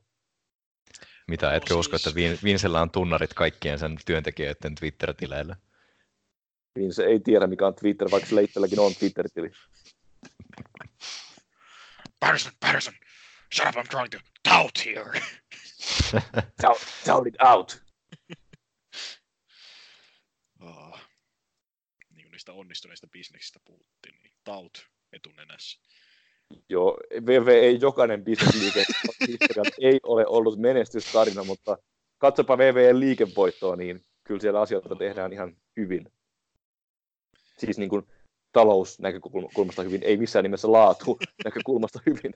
Mm. Siirrytäänkö sitten seuraavaan kysymykseen? Joo, tää oli tämmönen nopeahko. Vanhus kysyy ää, jatkoa muistaakseni klassikokysymykselle, kuka on Showpainin Arttu Viskari, niin tällä kertaa kysytään, kuka on Showpainin Metallica? Eli hieman äh, tota noin, alkoholiongelmallinen käsitys. Onko se Jeff Hardy? No siis tämä nyt riippuu, että minkälaisena yhtyeenä Metallicaa nyt sattuu henkilökohtaisesti pitämään. Mm. Mut mulla on tähän kyllä aika mielestäni osuva vastaus. Chopinin Metallica on Hulk Hogan. Aha. Oli äärimmäisen suosittu 80-luvulla. 90-luvulle tultaessa rupesi vähän hiipumaan, mutta sitten muutti tyyliään. Ja nykyään on semmoinen niin kuin rahaa takova instituutio, jonka kaikki vaan tuntee, ja se nyt vaan on edelleen jostain syystä olemassa. Mutta mä olin Metallican keikalla tuossa, ja, se- ja se Semikin oli, ja, Mm. oliko se nyt heinäkuussa, niin Joo. Metallica veti ihan hyvän, tai siis oikein hyvän keikan vielä. Hulk Hogan Mm. ei pystyisi oikein hyvin, hyviin matseihin tai mihinkään muuhunkaan hyvään. No joo, niin Et- loppuun kohde ehkä vähän, vähän sitten tiet erkanee, mutta tuo niin kasari-ysäri akseli mun mielestä osuu no- noiden urien puolesta aika hyvin yhteen. Joo, ja Koska niin kuin Metallikahan siirtyi semmoiselle niin kuin grungemmalle tai rockimmalle linjalle silloin kuitenkin 90-luvulla, niin samalla kun Hulk Hogan kääntyi sitten hiiliksi tuolla VCVssä, niin Metallica leikkasi tukat pois. James Hetfield ei koskaan tehnyt tuttavuutta Pump the Love Spongein vaimoa. eikä syönyt niin kuin sika. Mutta tässä on myös se, että tota noin, according to Hulk Hogan, hänestä piti tulla Metallica basisti. Totta. Totta. Hemmetti, se alkaa osumaan. Musta tuntuu, että about, kaik, about kaikista, jotka on ikinä pitänyt bassoa kädessään, niin on pitänyt tulla Metallican basisteja. Oho. Mutta tässä on, on myös toinen vastaus. Totta kai se on Nick fucking Cage, MDK. Oh fucking day. Tavallaan itse Ää. olen aina mieltänyt siis Undertakerin jostain syystä Chopinin metallikaksi. Samoista syistä tavallaan kyllä.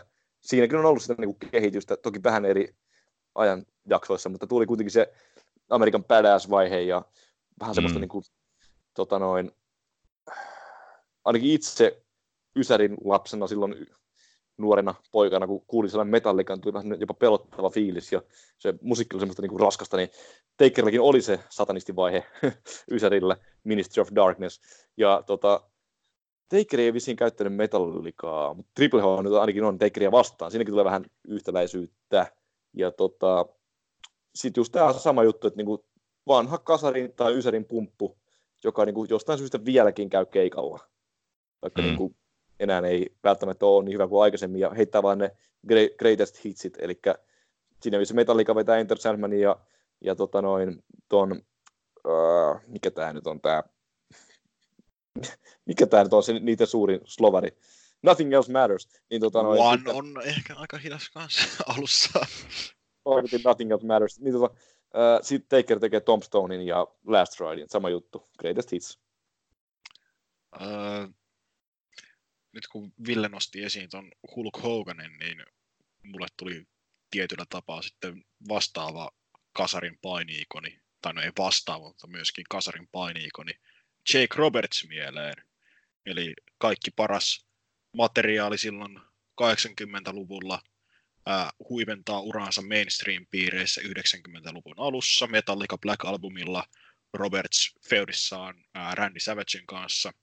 Sitten seuraa about 15 synkkää vuotta, kun tota Jake Roberts sukeltaa erittäin pahaan huumeriippuvuuteen. Metallica nauhoittaa muun muassa Saint Angerin.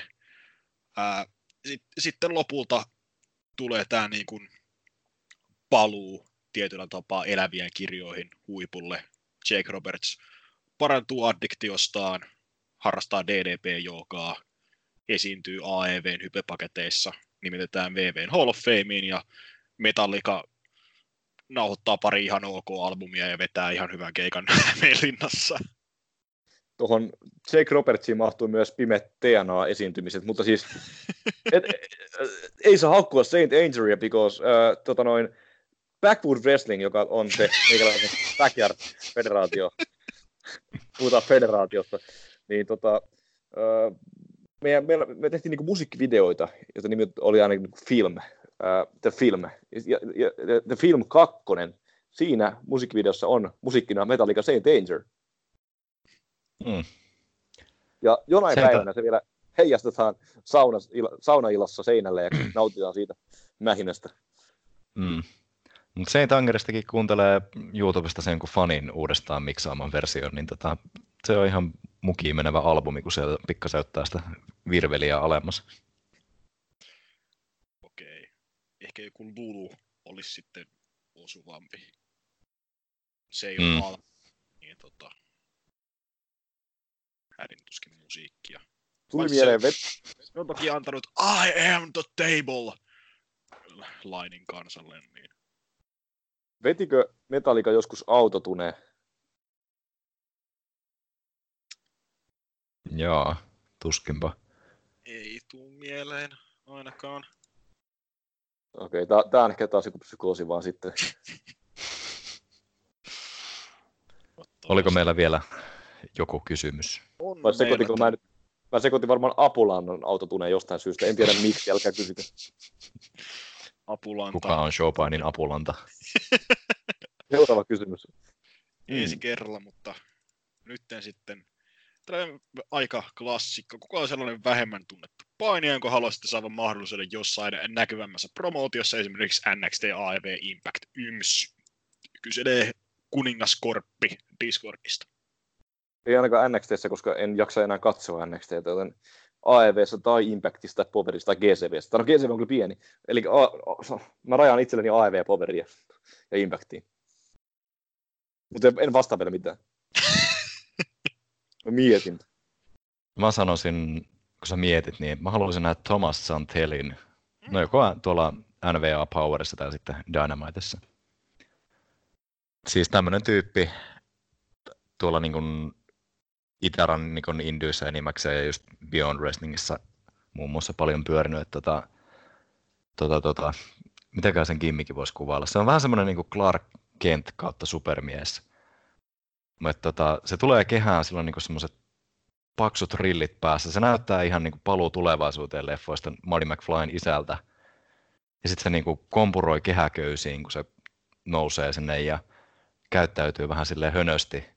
Mutta sitten kaikki, niin kun se ottaa ne lasit pois, niin se onkin ollut kaikki vaan semmoista hämäystä, jolla se yrittää niin manipuloida vastustajaa ja sitten heittää ne rillit pois ja sitten tulee ihan hirvittävä semmoinen niin catch-painikone. Ja sillä on tosi niin kuin persoonallinen tyyli, hyvä semmoinen pilke silmäkulmassa. Että sitä olisi tosi siisti nähdä just Dynamiteissa vaikka just niin kuin joidenkin best friendsien tai muiden tämmöisten kyljessä tai sitten vääntämässä just semmoista kunnon old school meininkiä tuolla NVA Powerissa. Että, joo, Thomas Santel joka paikkaan, kiitos. Ville, tiesitkö, että Thomas Santel on saanut jo oman hetkensä mainstream-promootioiden valokeilassa? Okei, no en tähän hätään ainakaan muista. Mikä se on? Hän oli 2000-luvun puolessa välissä ää, toinen puolikas Robs joukkuetta VVEssä. Okei. Se on ollut sitä aikaa sitten, kun meikäläinen on tippunut kelkasta. Niin... Aika lailla 2005 vuonna lähinnä. Joo. Okei, mä just mietinkin, kun on miestä ihastellut, että hän on kuitenkin sen verran iäkkäämpi ja uraa on takana, mutta niin kuin ei soittanut kuitenkaan kelloja, mutta, mutta, mutta niin. No, ehkä joku uusi nousu tästä vielä sitten joskus. Jossain muualla kuin VVS. Mites, onko Eeskalle noussut jo tässä vaiheessa nimiä mieleen? Joo, tylsä, tylsä vastaus, mutta kun puhutaan paljon Alex Chainista, niin sen sijaan Blake Christian olisi kiva nähdä AEVssä vetämässä hullua tykitystä, koska mun mielestä siinä on vielä enemmän potentiaalia kuin Alex Chainissa. Sillä yksi kimmikki on se, että se kiipee kaikki hulluihin paikkoihin. Niin kuin Spider-Man, vähän niin kuin Ricochet aina huudetaan roossa. Mä rakastan sitä, kuinka, niin kun, kun mä kuuntelen joka viikko, kuinka Brian Alvarez itkee ja ulisee sen Raw, Raw-arvioissa. Ja yksi kohokohta se, miten se aina niin kuin hajoaa siihen, kuinka VVE mainostaa Ricocheita, siis selostuksessa niin poispäin, että aina selostat huutaa kuulemma, että he's just like a superhero, he's just like Spider-Man. Sitten niin kuin Alvarez aina hajoaa siihen, että se, että niin kuin, se rakasti Prince Pumaa ja Ricocheita aiemmin, mutta VV on tehnyt sitä niin kuin täyden kiikin näillä Spider-Man ja Superman huudoilla. niin tota, aivan loistava kunnosta hajoamista, mutta siis Blake Christian on todellakin kuin se Spider-Man, koska se voi kiivetä ihan mihin tahansa, niin tota, olisi mielenkiintoista nähdä se AEVssä jossain hulluissa mätöissä. Ja sen verran kotiin päin tietysti, että, että Valentine AEVssä, miettikää sitä. Mm. Miettikää sitä. Ja tota, jos yksi vielä pitäisi tämmöinen lonkalta heittää, niin Tiny Iron, NVA Poveri. Uhu. Ai saatana. Hyi helvetti. mä dikkaisin oikeasti. Mä en tiedä, että Villekin dikkaisi.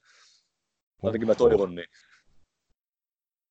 No siis nyttenhän tuoreimmassa NVA-jaksossa mainostettiin kysymysmerkki painia, niin ehkä mm. se voi olla. Se voi olla. I'm, I'm coming to sen your city. I'm coming to your district. I'm coming to your sen, town. Sen on, pak- sen on pakko olla, koska siis Kornette puhui sen podcastissa, että tämä naamioitu mysteeripainija oli ollut kuulemma ihan hullun over siellä nauhoituksessa. Se on ihan hyvä, että se on naamioitu, koska sillä tota noin, tai ainakin pitää aurinkolasi päässä, koska muuten sillä ei välttämättä ole sellaista niin superstar-luukkia kasvoissaan. Toivottavasti kukaan ei kertonut Tiny Ironilta tai se kuristaa mut kuoliaksi. Oh. Niillä äh, paistinpannun kokoisilla käsillä. Jep. Ah. Mutta joo, jos tästä itse heittäisi pari nimeä. David Starr olisi sellainen perinteinen, mutta kaikki tiedää, tietää David Starrin. Se on vittu isoin nimi Indyissä tällä hetkellä. Ja sen koko Uh, ah. Indy, Indy-homma on se, että se vähän vastustaa korporaatioita. niin, Mhm. tota, tai ei edes niin vähäsenkään. Suosittelen tsekkaamaan OTTn pari viimeisintä hypevideota äh, hänen ja äh, Jordan Devlinin feudistaan, ette kadu. Ähm, mutta sitten jos pysytään tälleen brittirintamalla, niin Chuck Mambo kaikkialle, kiitos, rakastan sitä. Ää, mies, joka Sillä oli, ollut, sillä oli Vallun kanssa revanssi Bodyslamissa just. Juu, pitää toivottavasti tulee tonne Independent Wrestling TVCen jossain välissä kanssa. Ää, sitten vielä mies, joka tunnetaan suomalaisittain Osmona, mutta siis myös OJMO tai Michael Ouku. Erittäin sympaattinen underdogki tuolta Super Mike. Super Mike. Vasta toki uransa alussa, mutta sopisi kuin nenäpäähän varmaan ainakin Impactin X-divariin. Ja sitten vielä tällainen japanilaisnimi Shigihiro Irie. Mahtava, mahtava pieni pallo voimaa, että mahtuisi ihan mihin tahansa. Tällä kertaa olla, taitaa olla epävirallisesti osa tota Strong Hearts-ryhmittymää, niin katsotaan onnistuuko sitä kautta rantautumaan tuonne AEVn puolelle. Mm. Ai niin, joo, muuten AEVn naisten rosterin kanssa myös tota Chris Statlander ja sitten Japanista Takumi Iroha. Siinä on täys tykittelytakuu. Joo, Stat- Statlanderi on ky- kyllä nyt huudeltu kaikkialle, ja mitä mä oon sen nyt, se ää, Dickinson matsi silloin tota siinä ää, GCVn LA-showssa kyllä vakuutti kanssa, että kyllä, kyllä se johonkin pitää, pitää päätyä. Ja nyt kun päästiin vauhtiin, niin F Impactiin, kiitos. Ja Chris Dickinson vaikka poveri. Vittu, se olisi muuten kova. Dickinson Joo, on kyllä niin kuin räjäyttänyt mun pään tuolla, tota, mitä on ehtinyt sitä Beyondin Unchartedia nyt ykköskautta katsoa, niin se on ihan liekeessä siellä. Vittu David Starr NVA. Huhhuh. Ai hitto, ai hitto. Mutta siinä oli meidän kysymysnurkkaus tällä kertaa. Kuulen jo Duke the Dumpster Drosin kutsun. Tämä on kaatopaikka.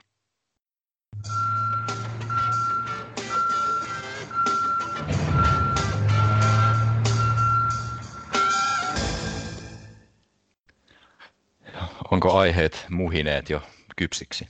Joo, taas on lähdetty soitelleen sotaan ja ei mitään muistiinpanoja tietysti tehty, joten voin ehkä sen Niin, takia et- ottaa Niin ja mainittakoon nyt vielä ehkä niin kuin potentiaalisille uusille kuuntelijoille, että kaatopaikkahan on siis meidän pahamainen segmentti, jossa jokainen repii hatustaan jonkun aiheen, jota ei mu- muille ole ennakkoon kerrottu. Eli jäätyylyä ja kaiken näköistä muuta ämpyilyä luvasta sitten tämä viimeinen, viimeinen hetki tässä vielä. katsotaan osaanko edes muistaa, mitä mun piti kysyä teiltä, mutta tota, kun kruununprinssi Muhammad bin Salman on nyt saanut tämän fiksaation ja järjestänyt sitten 10 vuotta, tai järjestää 10 vuotta VVN tapahtumia Saudi-Arabiassa, niin periaatteessa samalla logiikalla, nyt kun Suomen maassa on tämmöinen Slam Wrestling Finland olemassa, niin kenen julkiksen tai rikkaan ihmisen toivoisitte tilaavan Slam Wrestling Finlandin shown, ja missä se pitäisi järjestää ja mikä pitäisi olla se main event.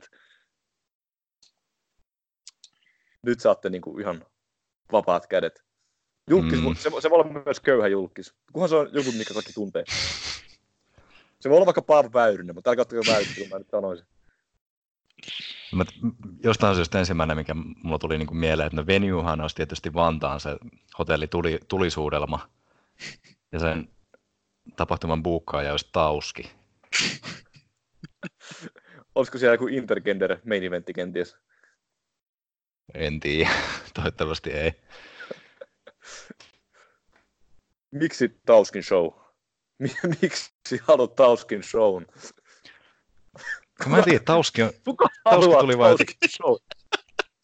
en mä haluaiskaan, mutta se vaan tuli ensimmäisenä jotenkin mieleen, että kun se on niin semmoinen Seiska-lehti lööppijulkis, että se varmaan lähtisi mukaan kyllä niin kuin ihan mihin vaan, mitä sille keksisi ehdottaa. Niin.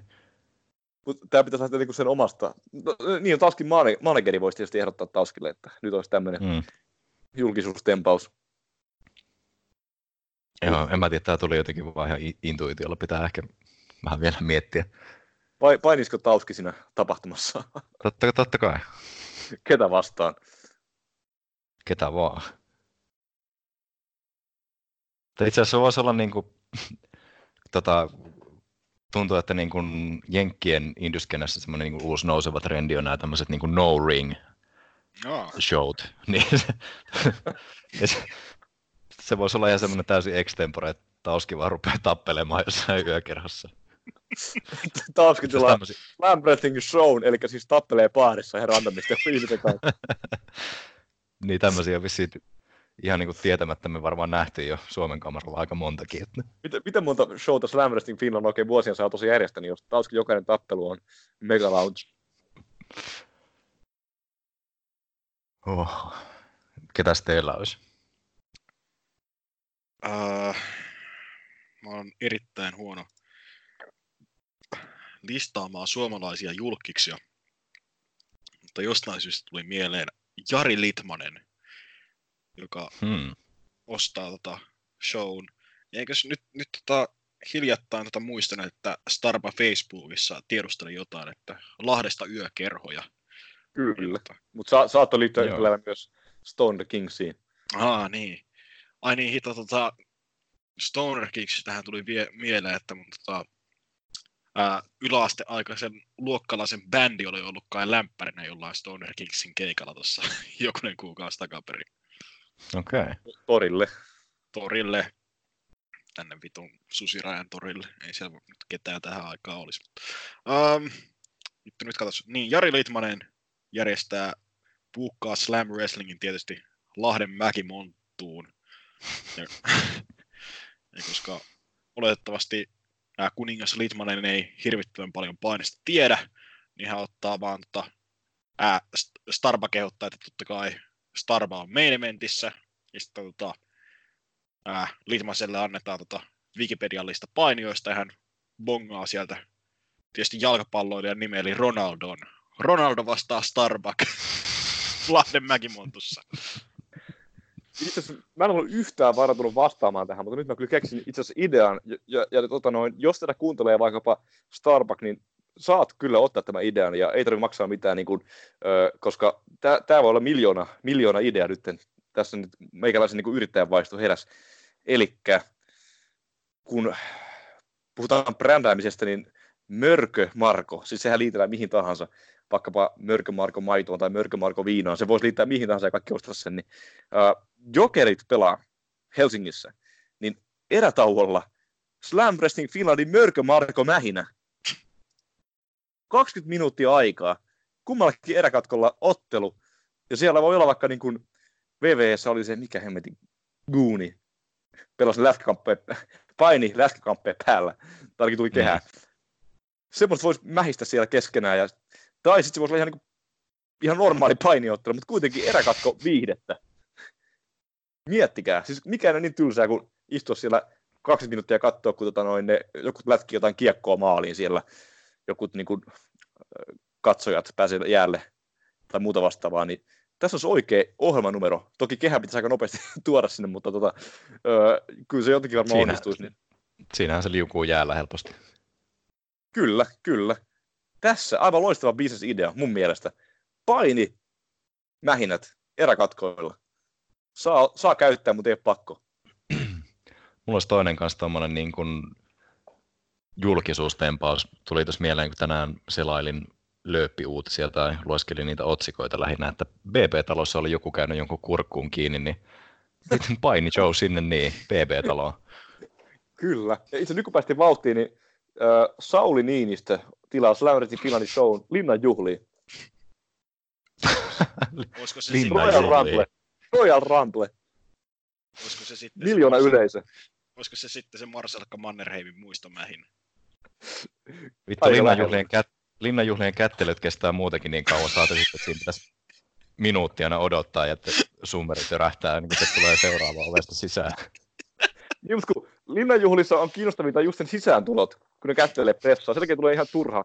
Ne tanssii siellä, syö jotain koktaileja. Niin miettikää, kun siinä tulisikin Royal Rumble-ottelu. Kaikki ne ju- vieraat siellä heittää toisia kehästä ulos. Mm. Sauli Niinistö hakkaa kehäkelloa.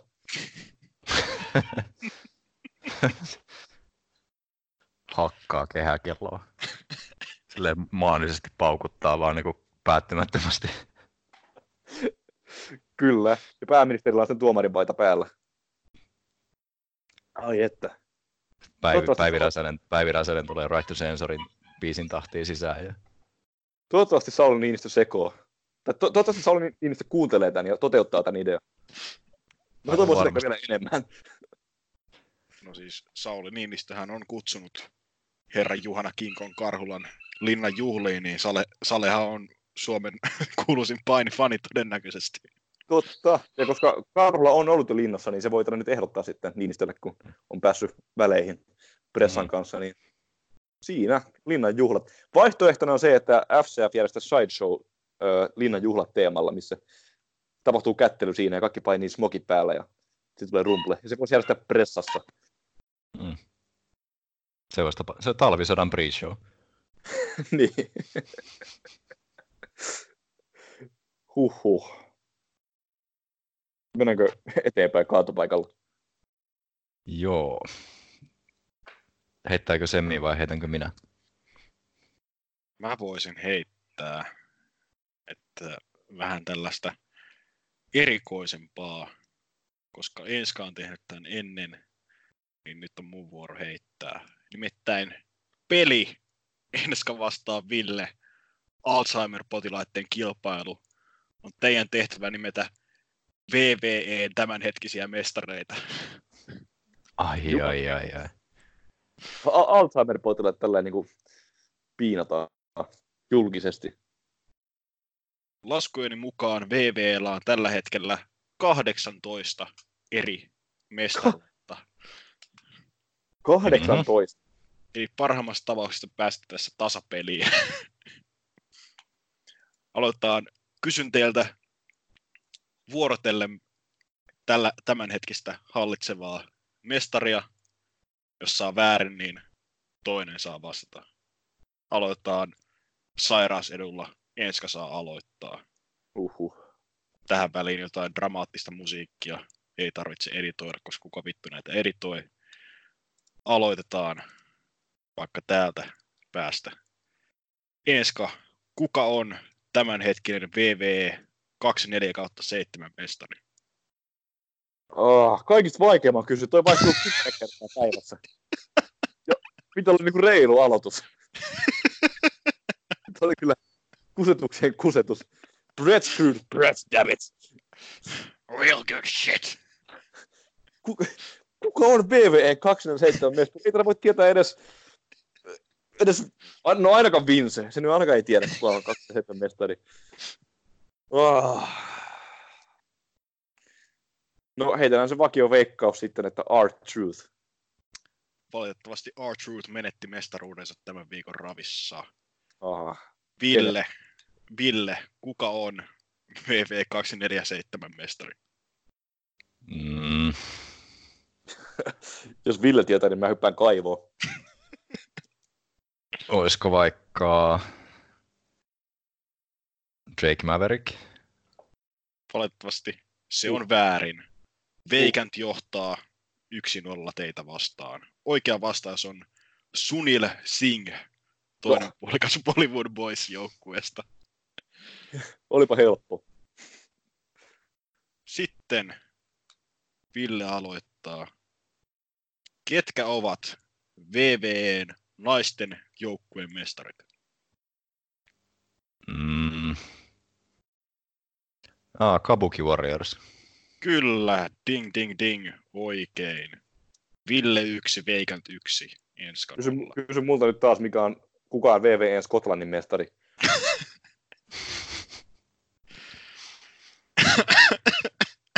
NXT Bolivian naisten joukkueen mestari. Mulla, mulla oli tässä tiukka järjestys, mutta tota, mennä pienimmästä firmasta isoimpaan, tai siis Wikipediasta alhaalta ylöspäin, mutta onko tämä Eeskalle reilua? No, No, ei Tota-. No niin, vau- vauhtia nyt, että päästään Enska, studiosta. kuka, Enska, kuka on NXT, ketkä ovat NXT UK joukkueen mestarit? Ah, Tää helpottuu loppuun kohta tää kisa ehkä. mä en tiedä, mä en katso sitä ohjelmaa. Ville. Uh, olisiko Mark Andrews ja Flash Morgan Webster?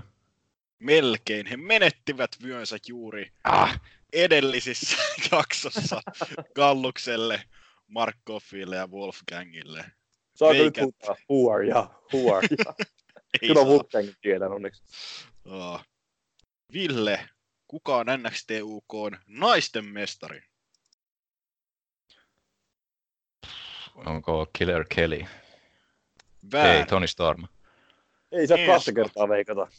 Enska, kuka on NXT naisten mestari? Rhea Ripley. Molemmat väärin. Oikea vastaus Kaylee Ray.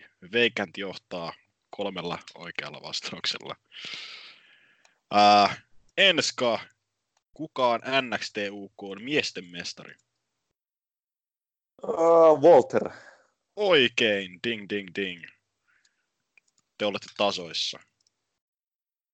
Ville, Menee. ketkä ovat normaalin NXTn joukkueen mestarit? Uh, Undisputed Era. Oikein. Tehän olette hyviä tässä. No heti päästiin pois NXT Oliko-. Niin. Oliko O'Reilly ja Strong? Ää, Väärin, Fish ja O'Reilly. Fish. Hyvä, No hyväksyn montaa- eran. Ei siinä montaa vaihtoehtoa olisi ollutkaan. Enska, kuka on NXT North American mestari?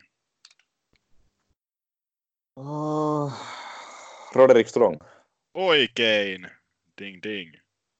Ville, kuka on NXT, normaali NXT naisten mestari? Uh, Shayna Baszler. Kyllä, oikein. Enska, kuka on NXT miesten päämestari? Uh, odotas nyt. Adam Cole. Oikein. Baby. Edelleen, edelleen tasoissa. Ville, ketkä ovat SmackDownin joukkueen mestarit? Nyt on vaikea. Ville pää räjähtää. Uh, ei mitään hevon vitu hajua. Enska, ketkä ovat SmackDownin joukkueen mestarit? Uh,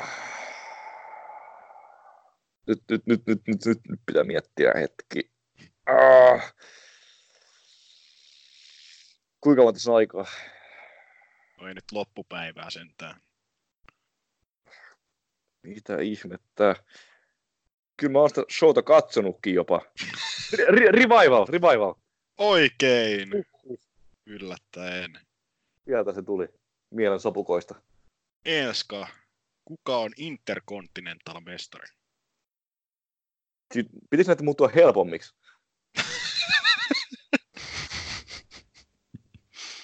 Intercontinental mestari. Intercontinental mestari.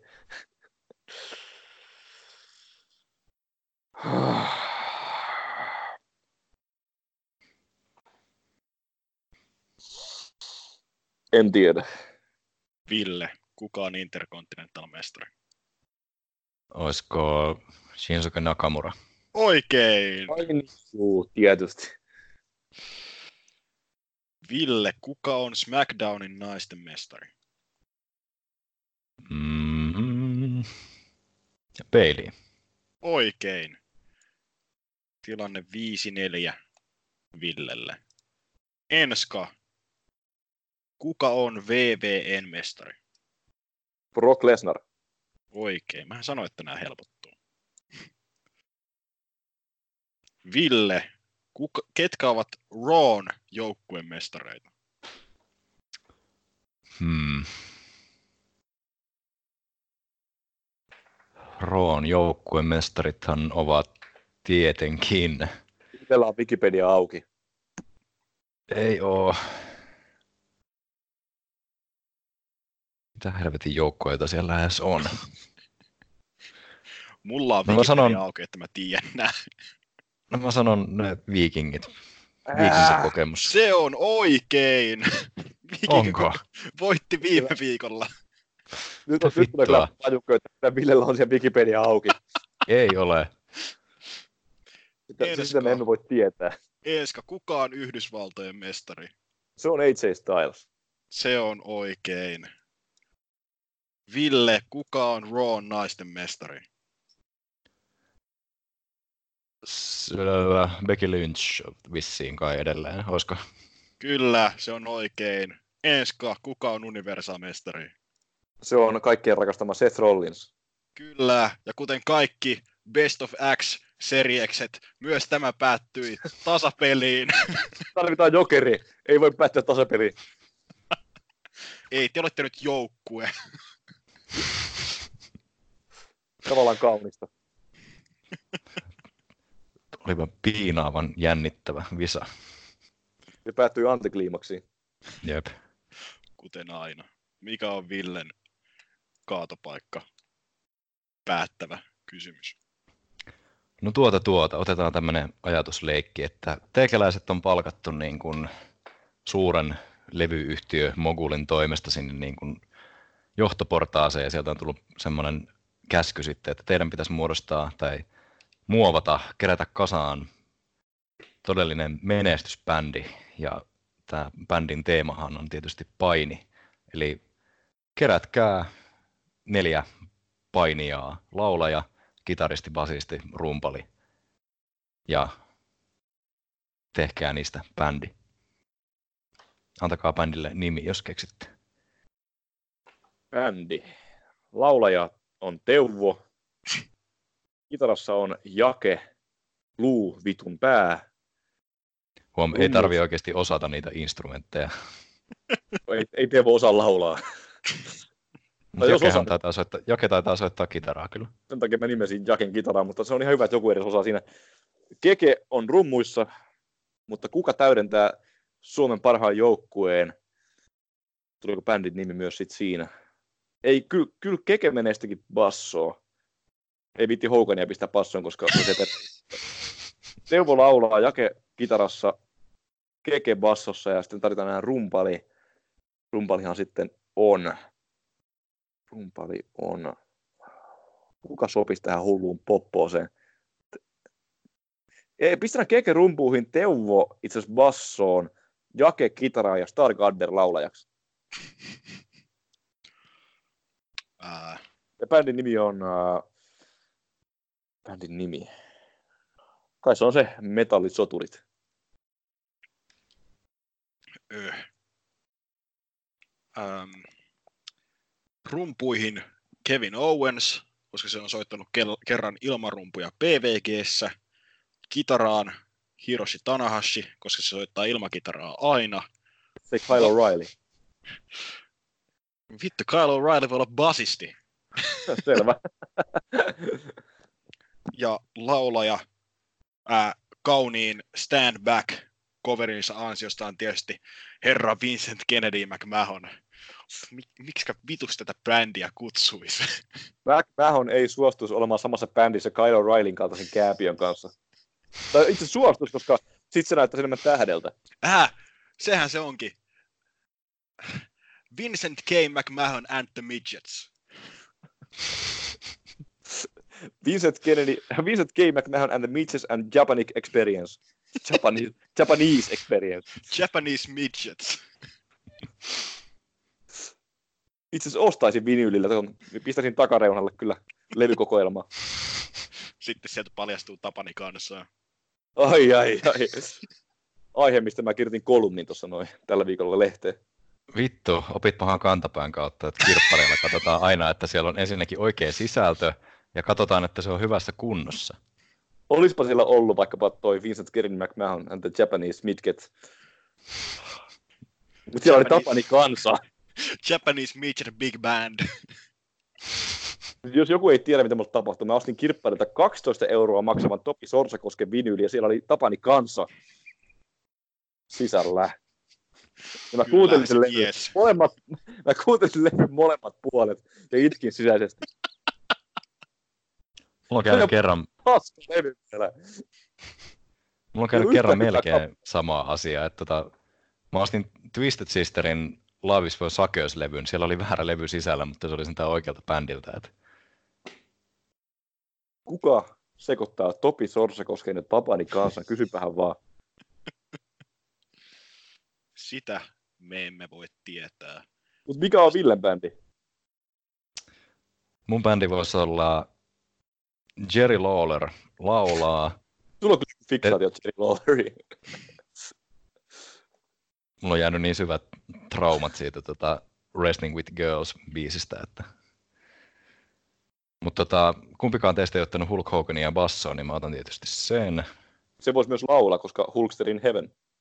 No ne voi vetää duettona siinä sitten. Laulaa kaikki. Akapella. Joo, Hulkster vetää niinku stemmoja. Uh, kitaraan otetaan vaikka Ric Flair ja sitten rumpuihin tota Brian Knobs. Ja tämä Ei bändi on. Voin arvata jo nimen. tää bändi on Dirty Old Bastards. Ric Flair kitarassa on kyllä paljon enemmän uhka kuin mahdollisuus. Eikä edes Michael Heijesiä mukana. Anteeksi, Michael P.S. Heijesiä mukana. Ai ai ai. Se voi olla niinku manageri. Miksei, miksei ton bändin laulaja voi olla Sting? Mm. Painija vai laulaja? Siinä on tota noin se mysteeri. Kyllä, kyllä. Oi oi. Kyllä, kyllä.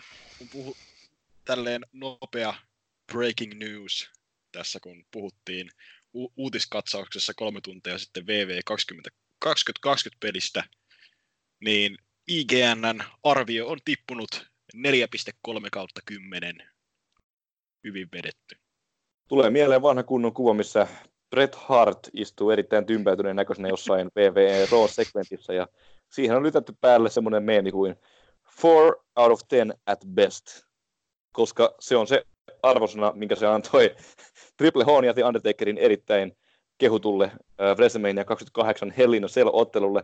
Ja täytyy myöntää, että mä oon pitkälti kyllä melkein Bret Hartin kanssa samaa mieltä. Mun mielestä se matsi oli no maksimissaan 6 10 at best. Oho. Kuin, kuin myös tämä podcast 4 kautta 10 at best. Kiitos kaikille rakkaille kuuntelijapalluraisille, jotka tänne asti ovat jälleen selvinneet. Ja ei kai siinä kummempia. Hiljattain tuli Bound for Glory jälkipyykit. Tuliko se peräti tänään? Kyllä. Semisen tuuttasi pihalle. Jotain muuta sitten taas seuraavalla kerralla. Varmaankin. Halloween Sideshow jälkipyykkiä, missä minä en ole kyllä mukana, mutta ehkä te sen pyykkäätte tai, tai joku muu. Tai joku muu. Niin. End of an era, ken tietää. Sitten sen jälkeen Full Gear-ennakkoa tulossa todennäköisesti. Ää, toinen Eetu huuteli tuossa BFG-pyykissä, että tuosta MLBn ensimmäistä PPVstä mahdollisesti ennakkoa jälkipyykkiä.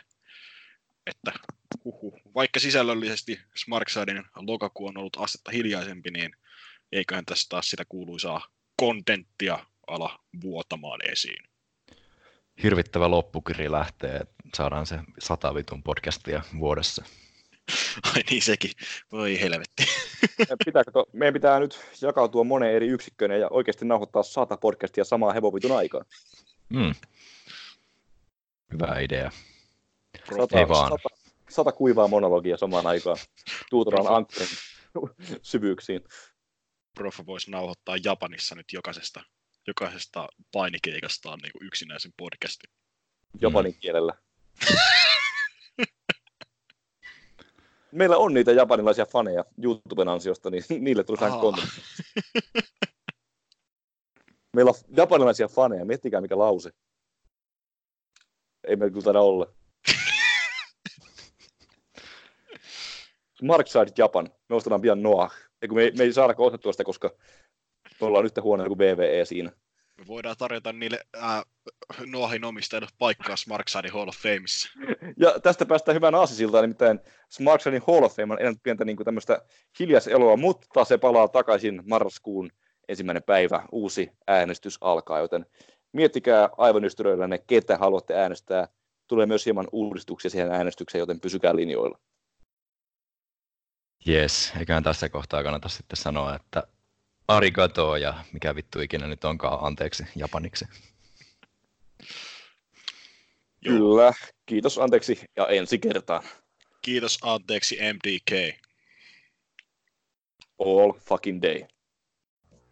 Outro, outro, outro. Ioni, Ioni, Ioni.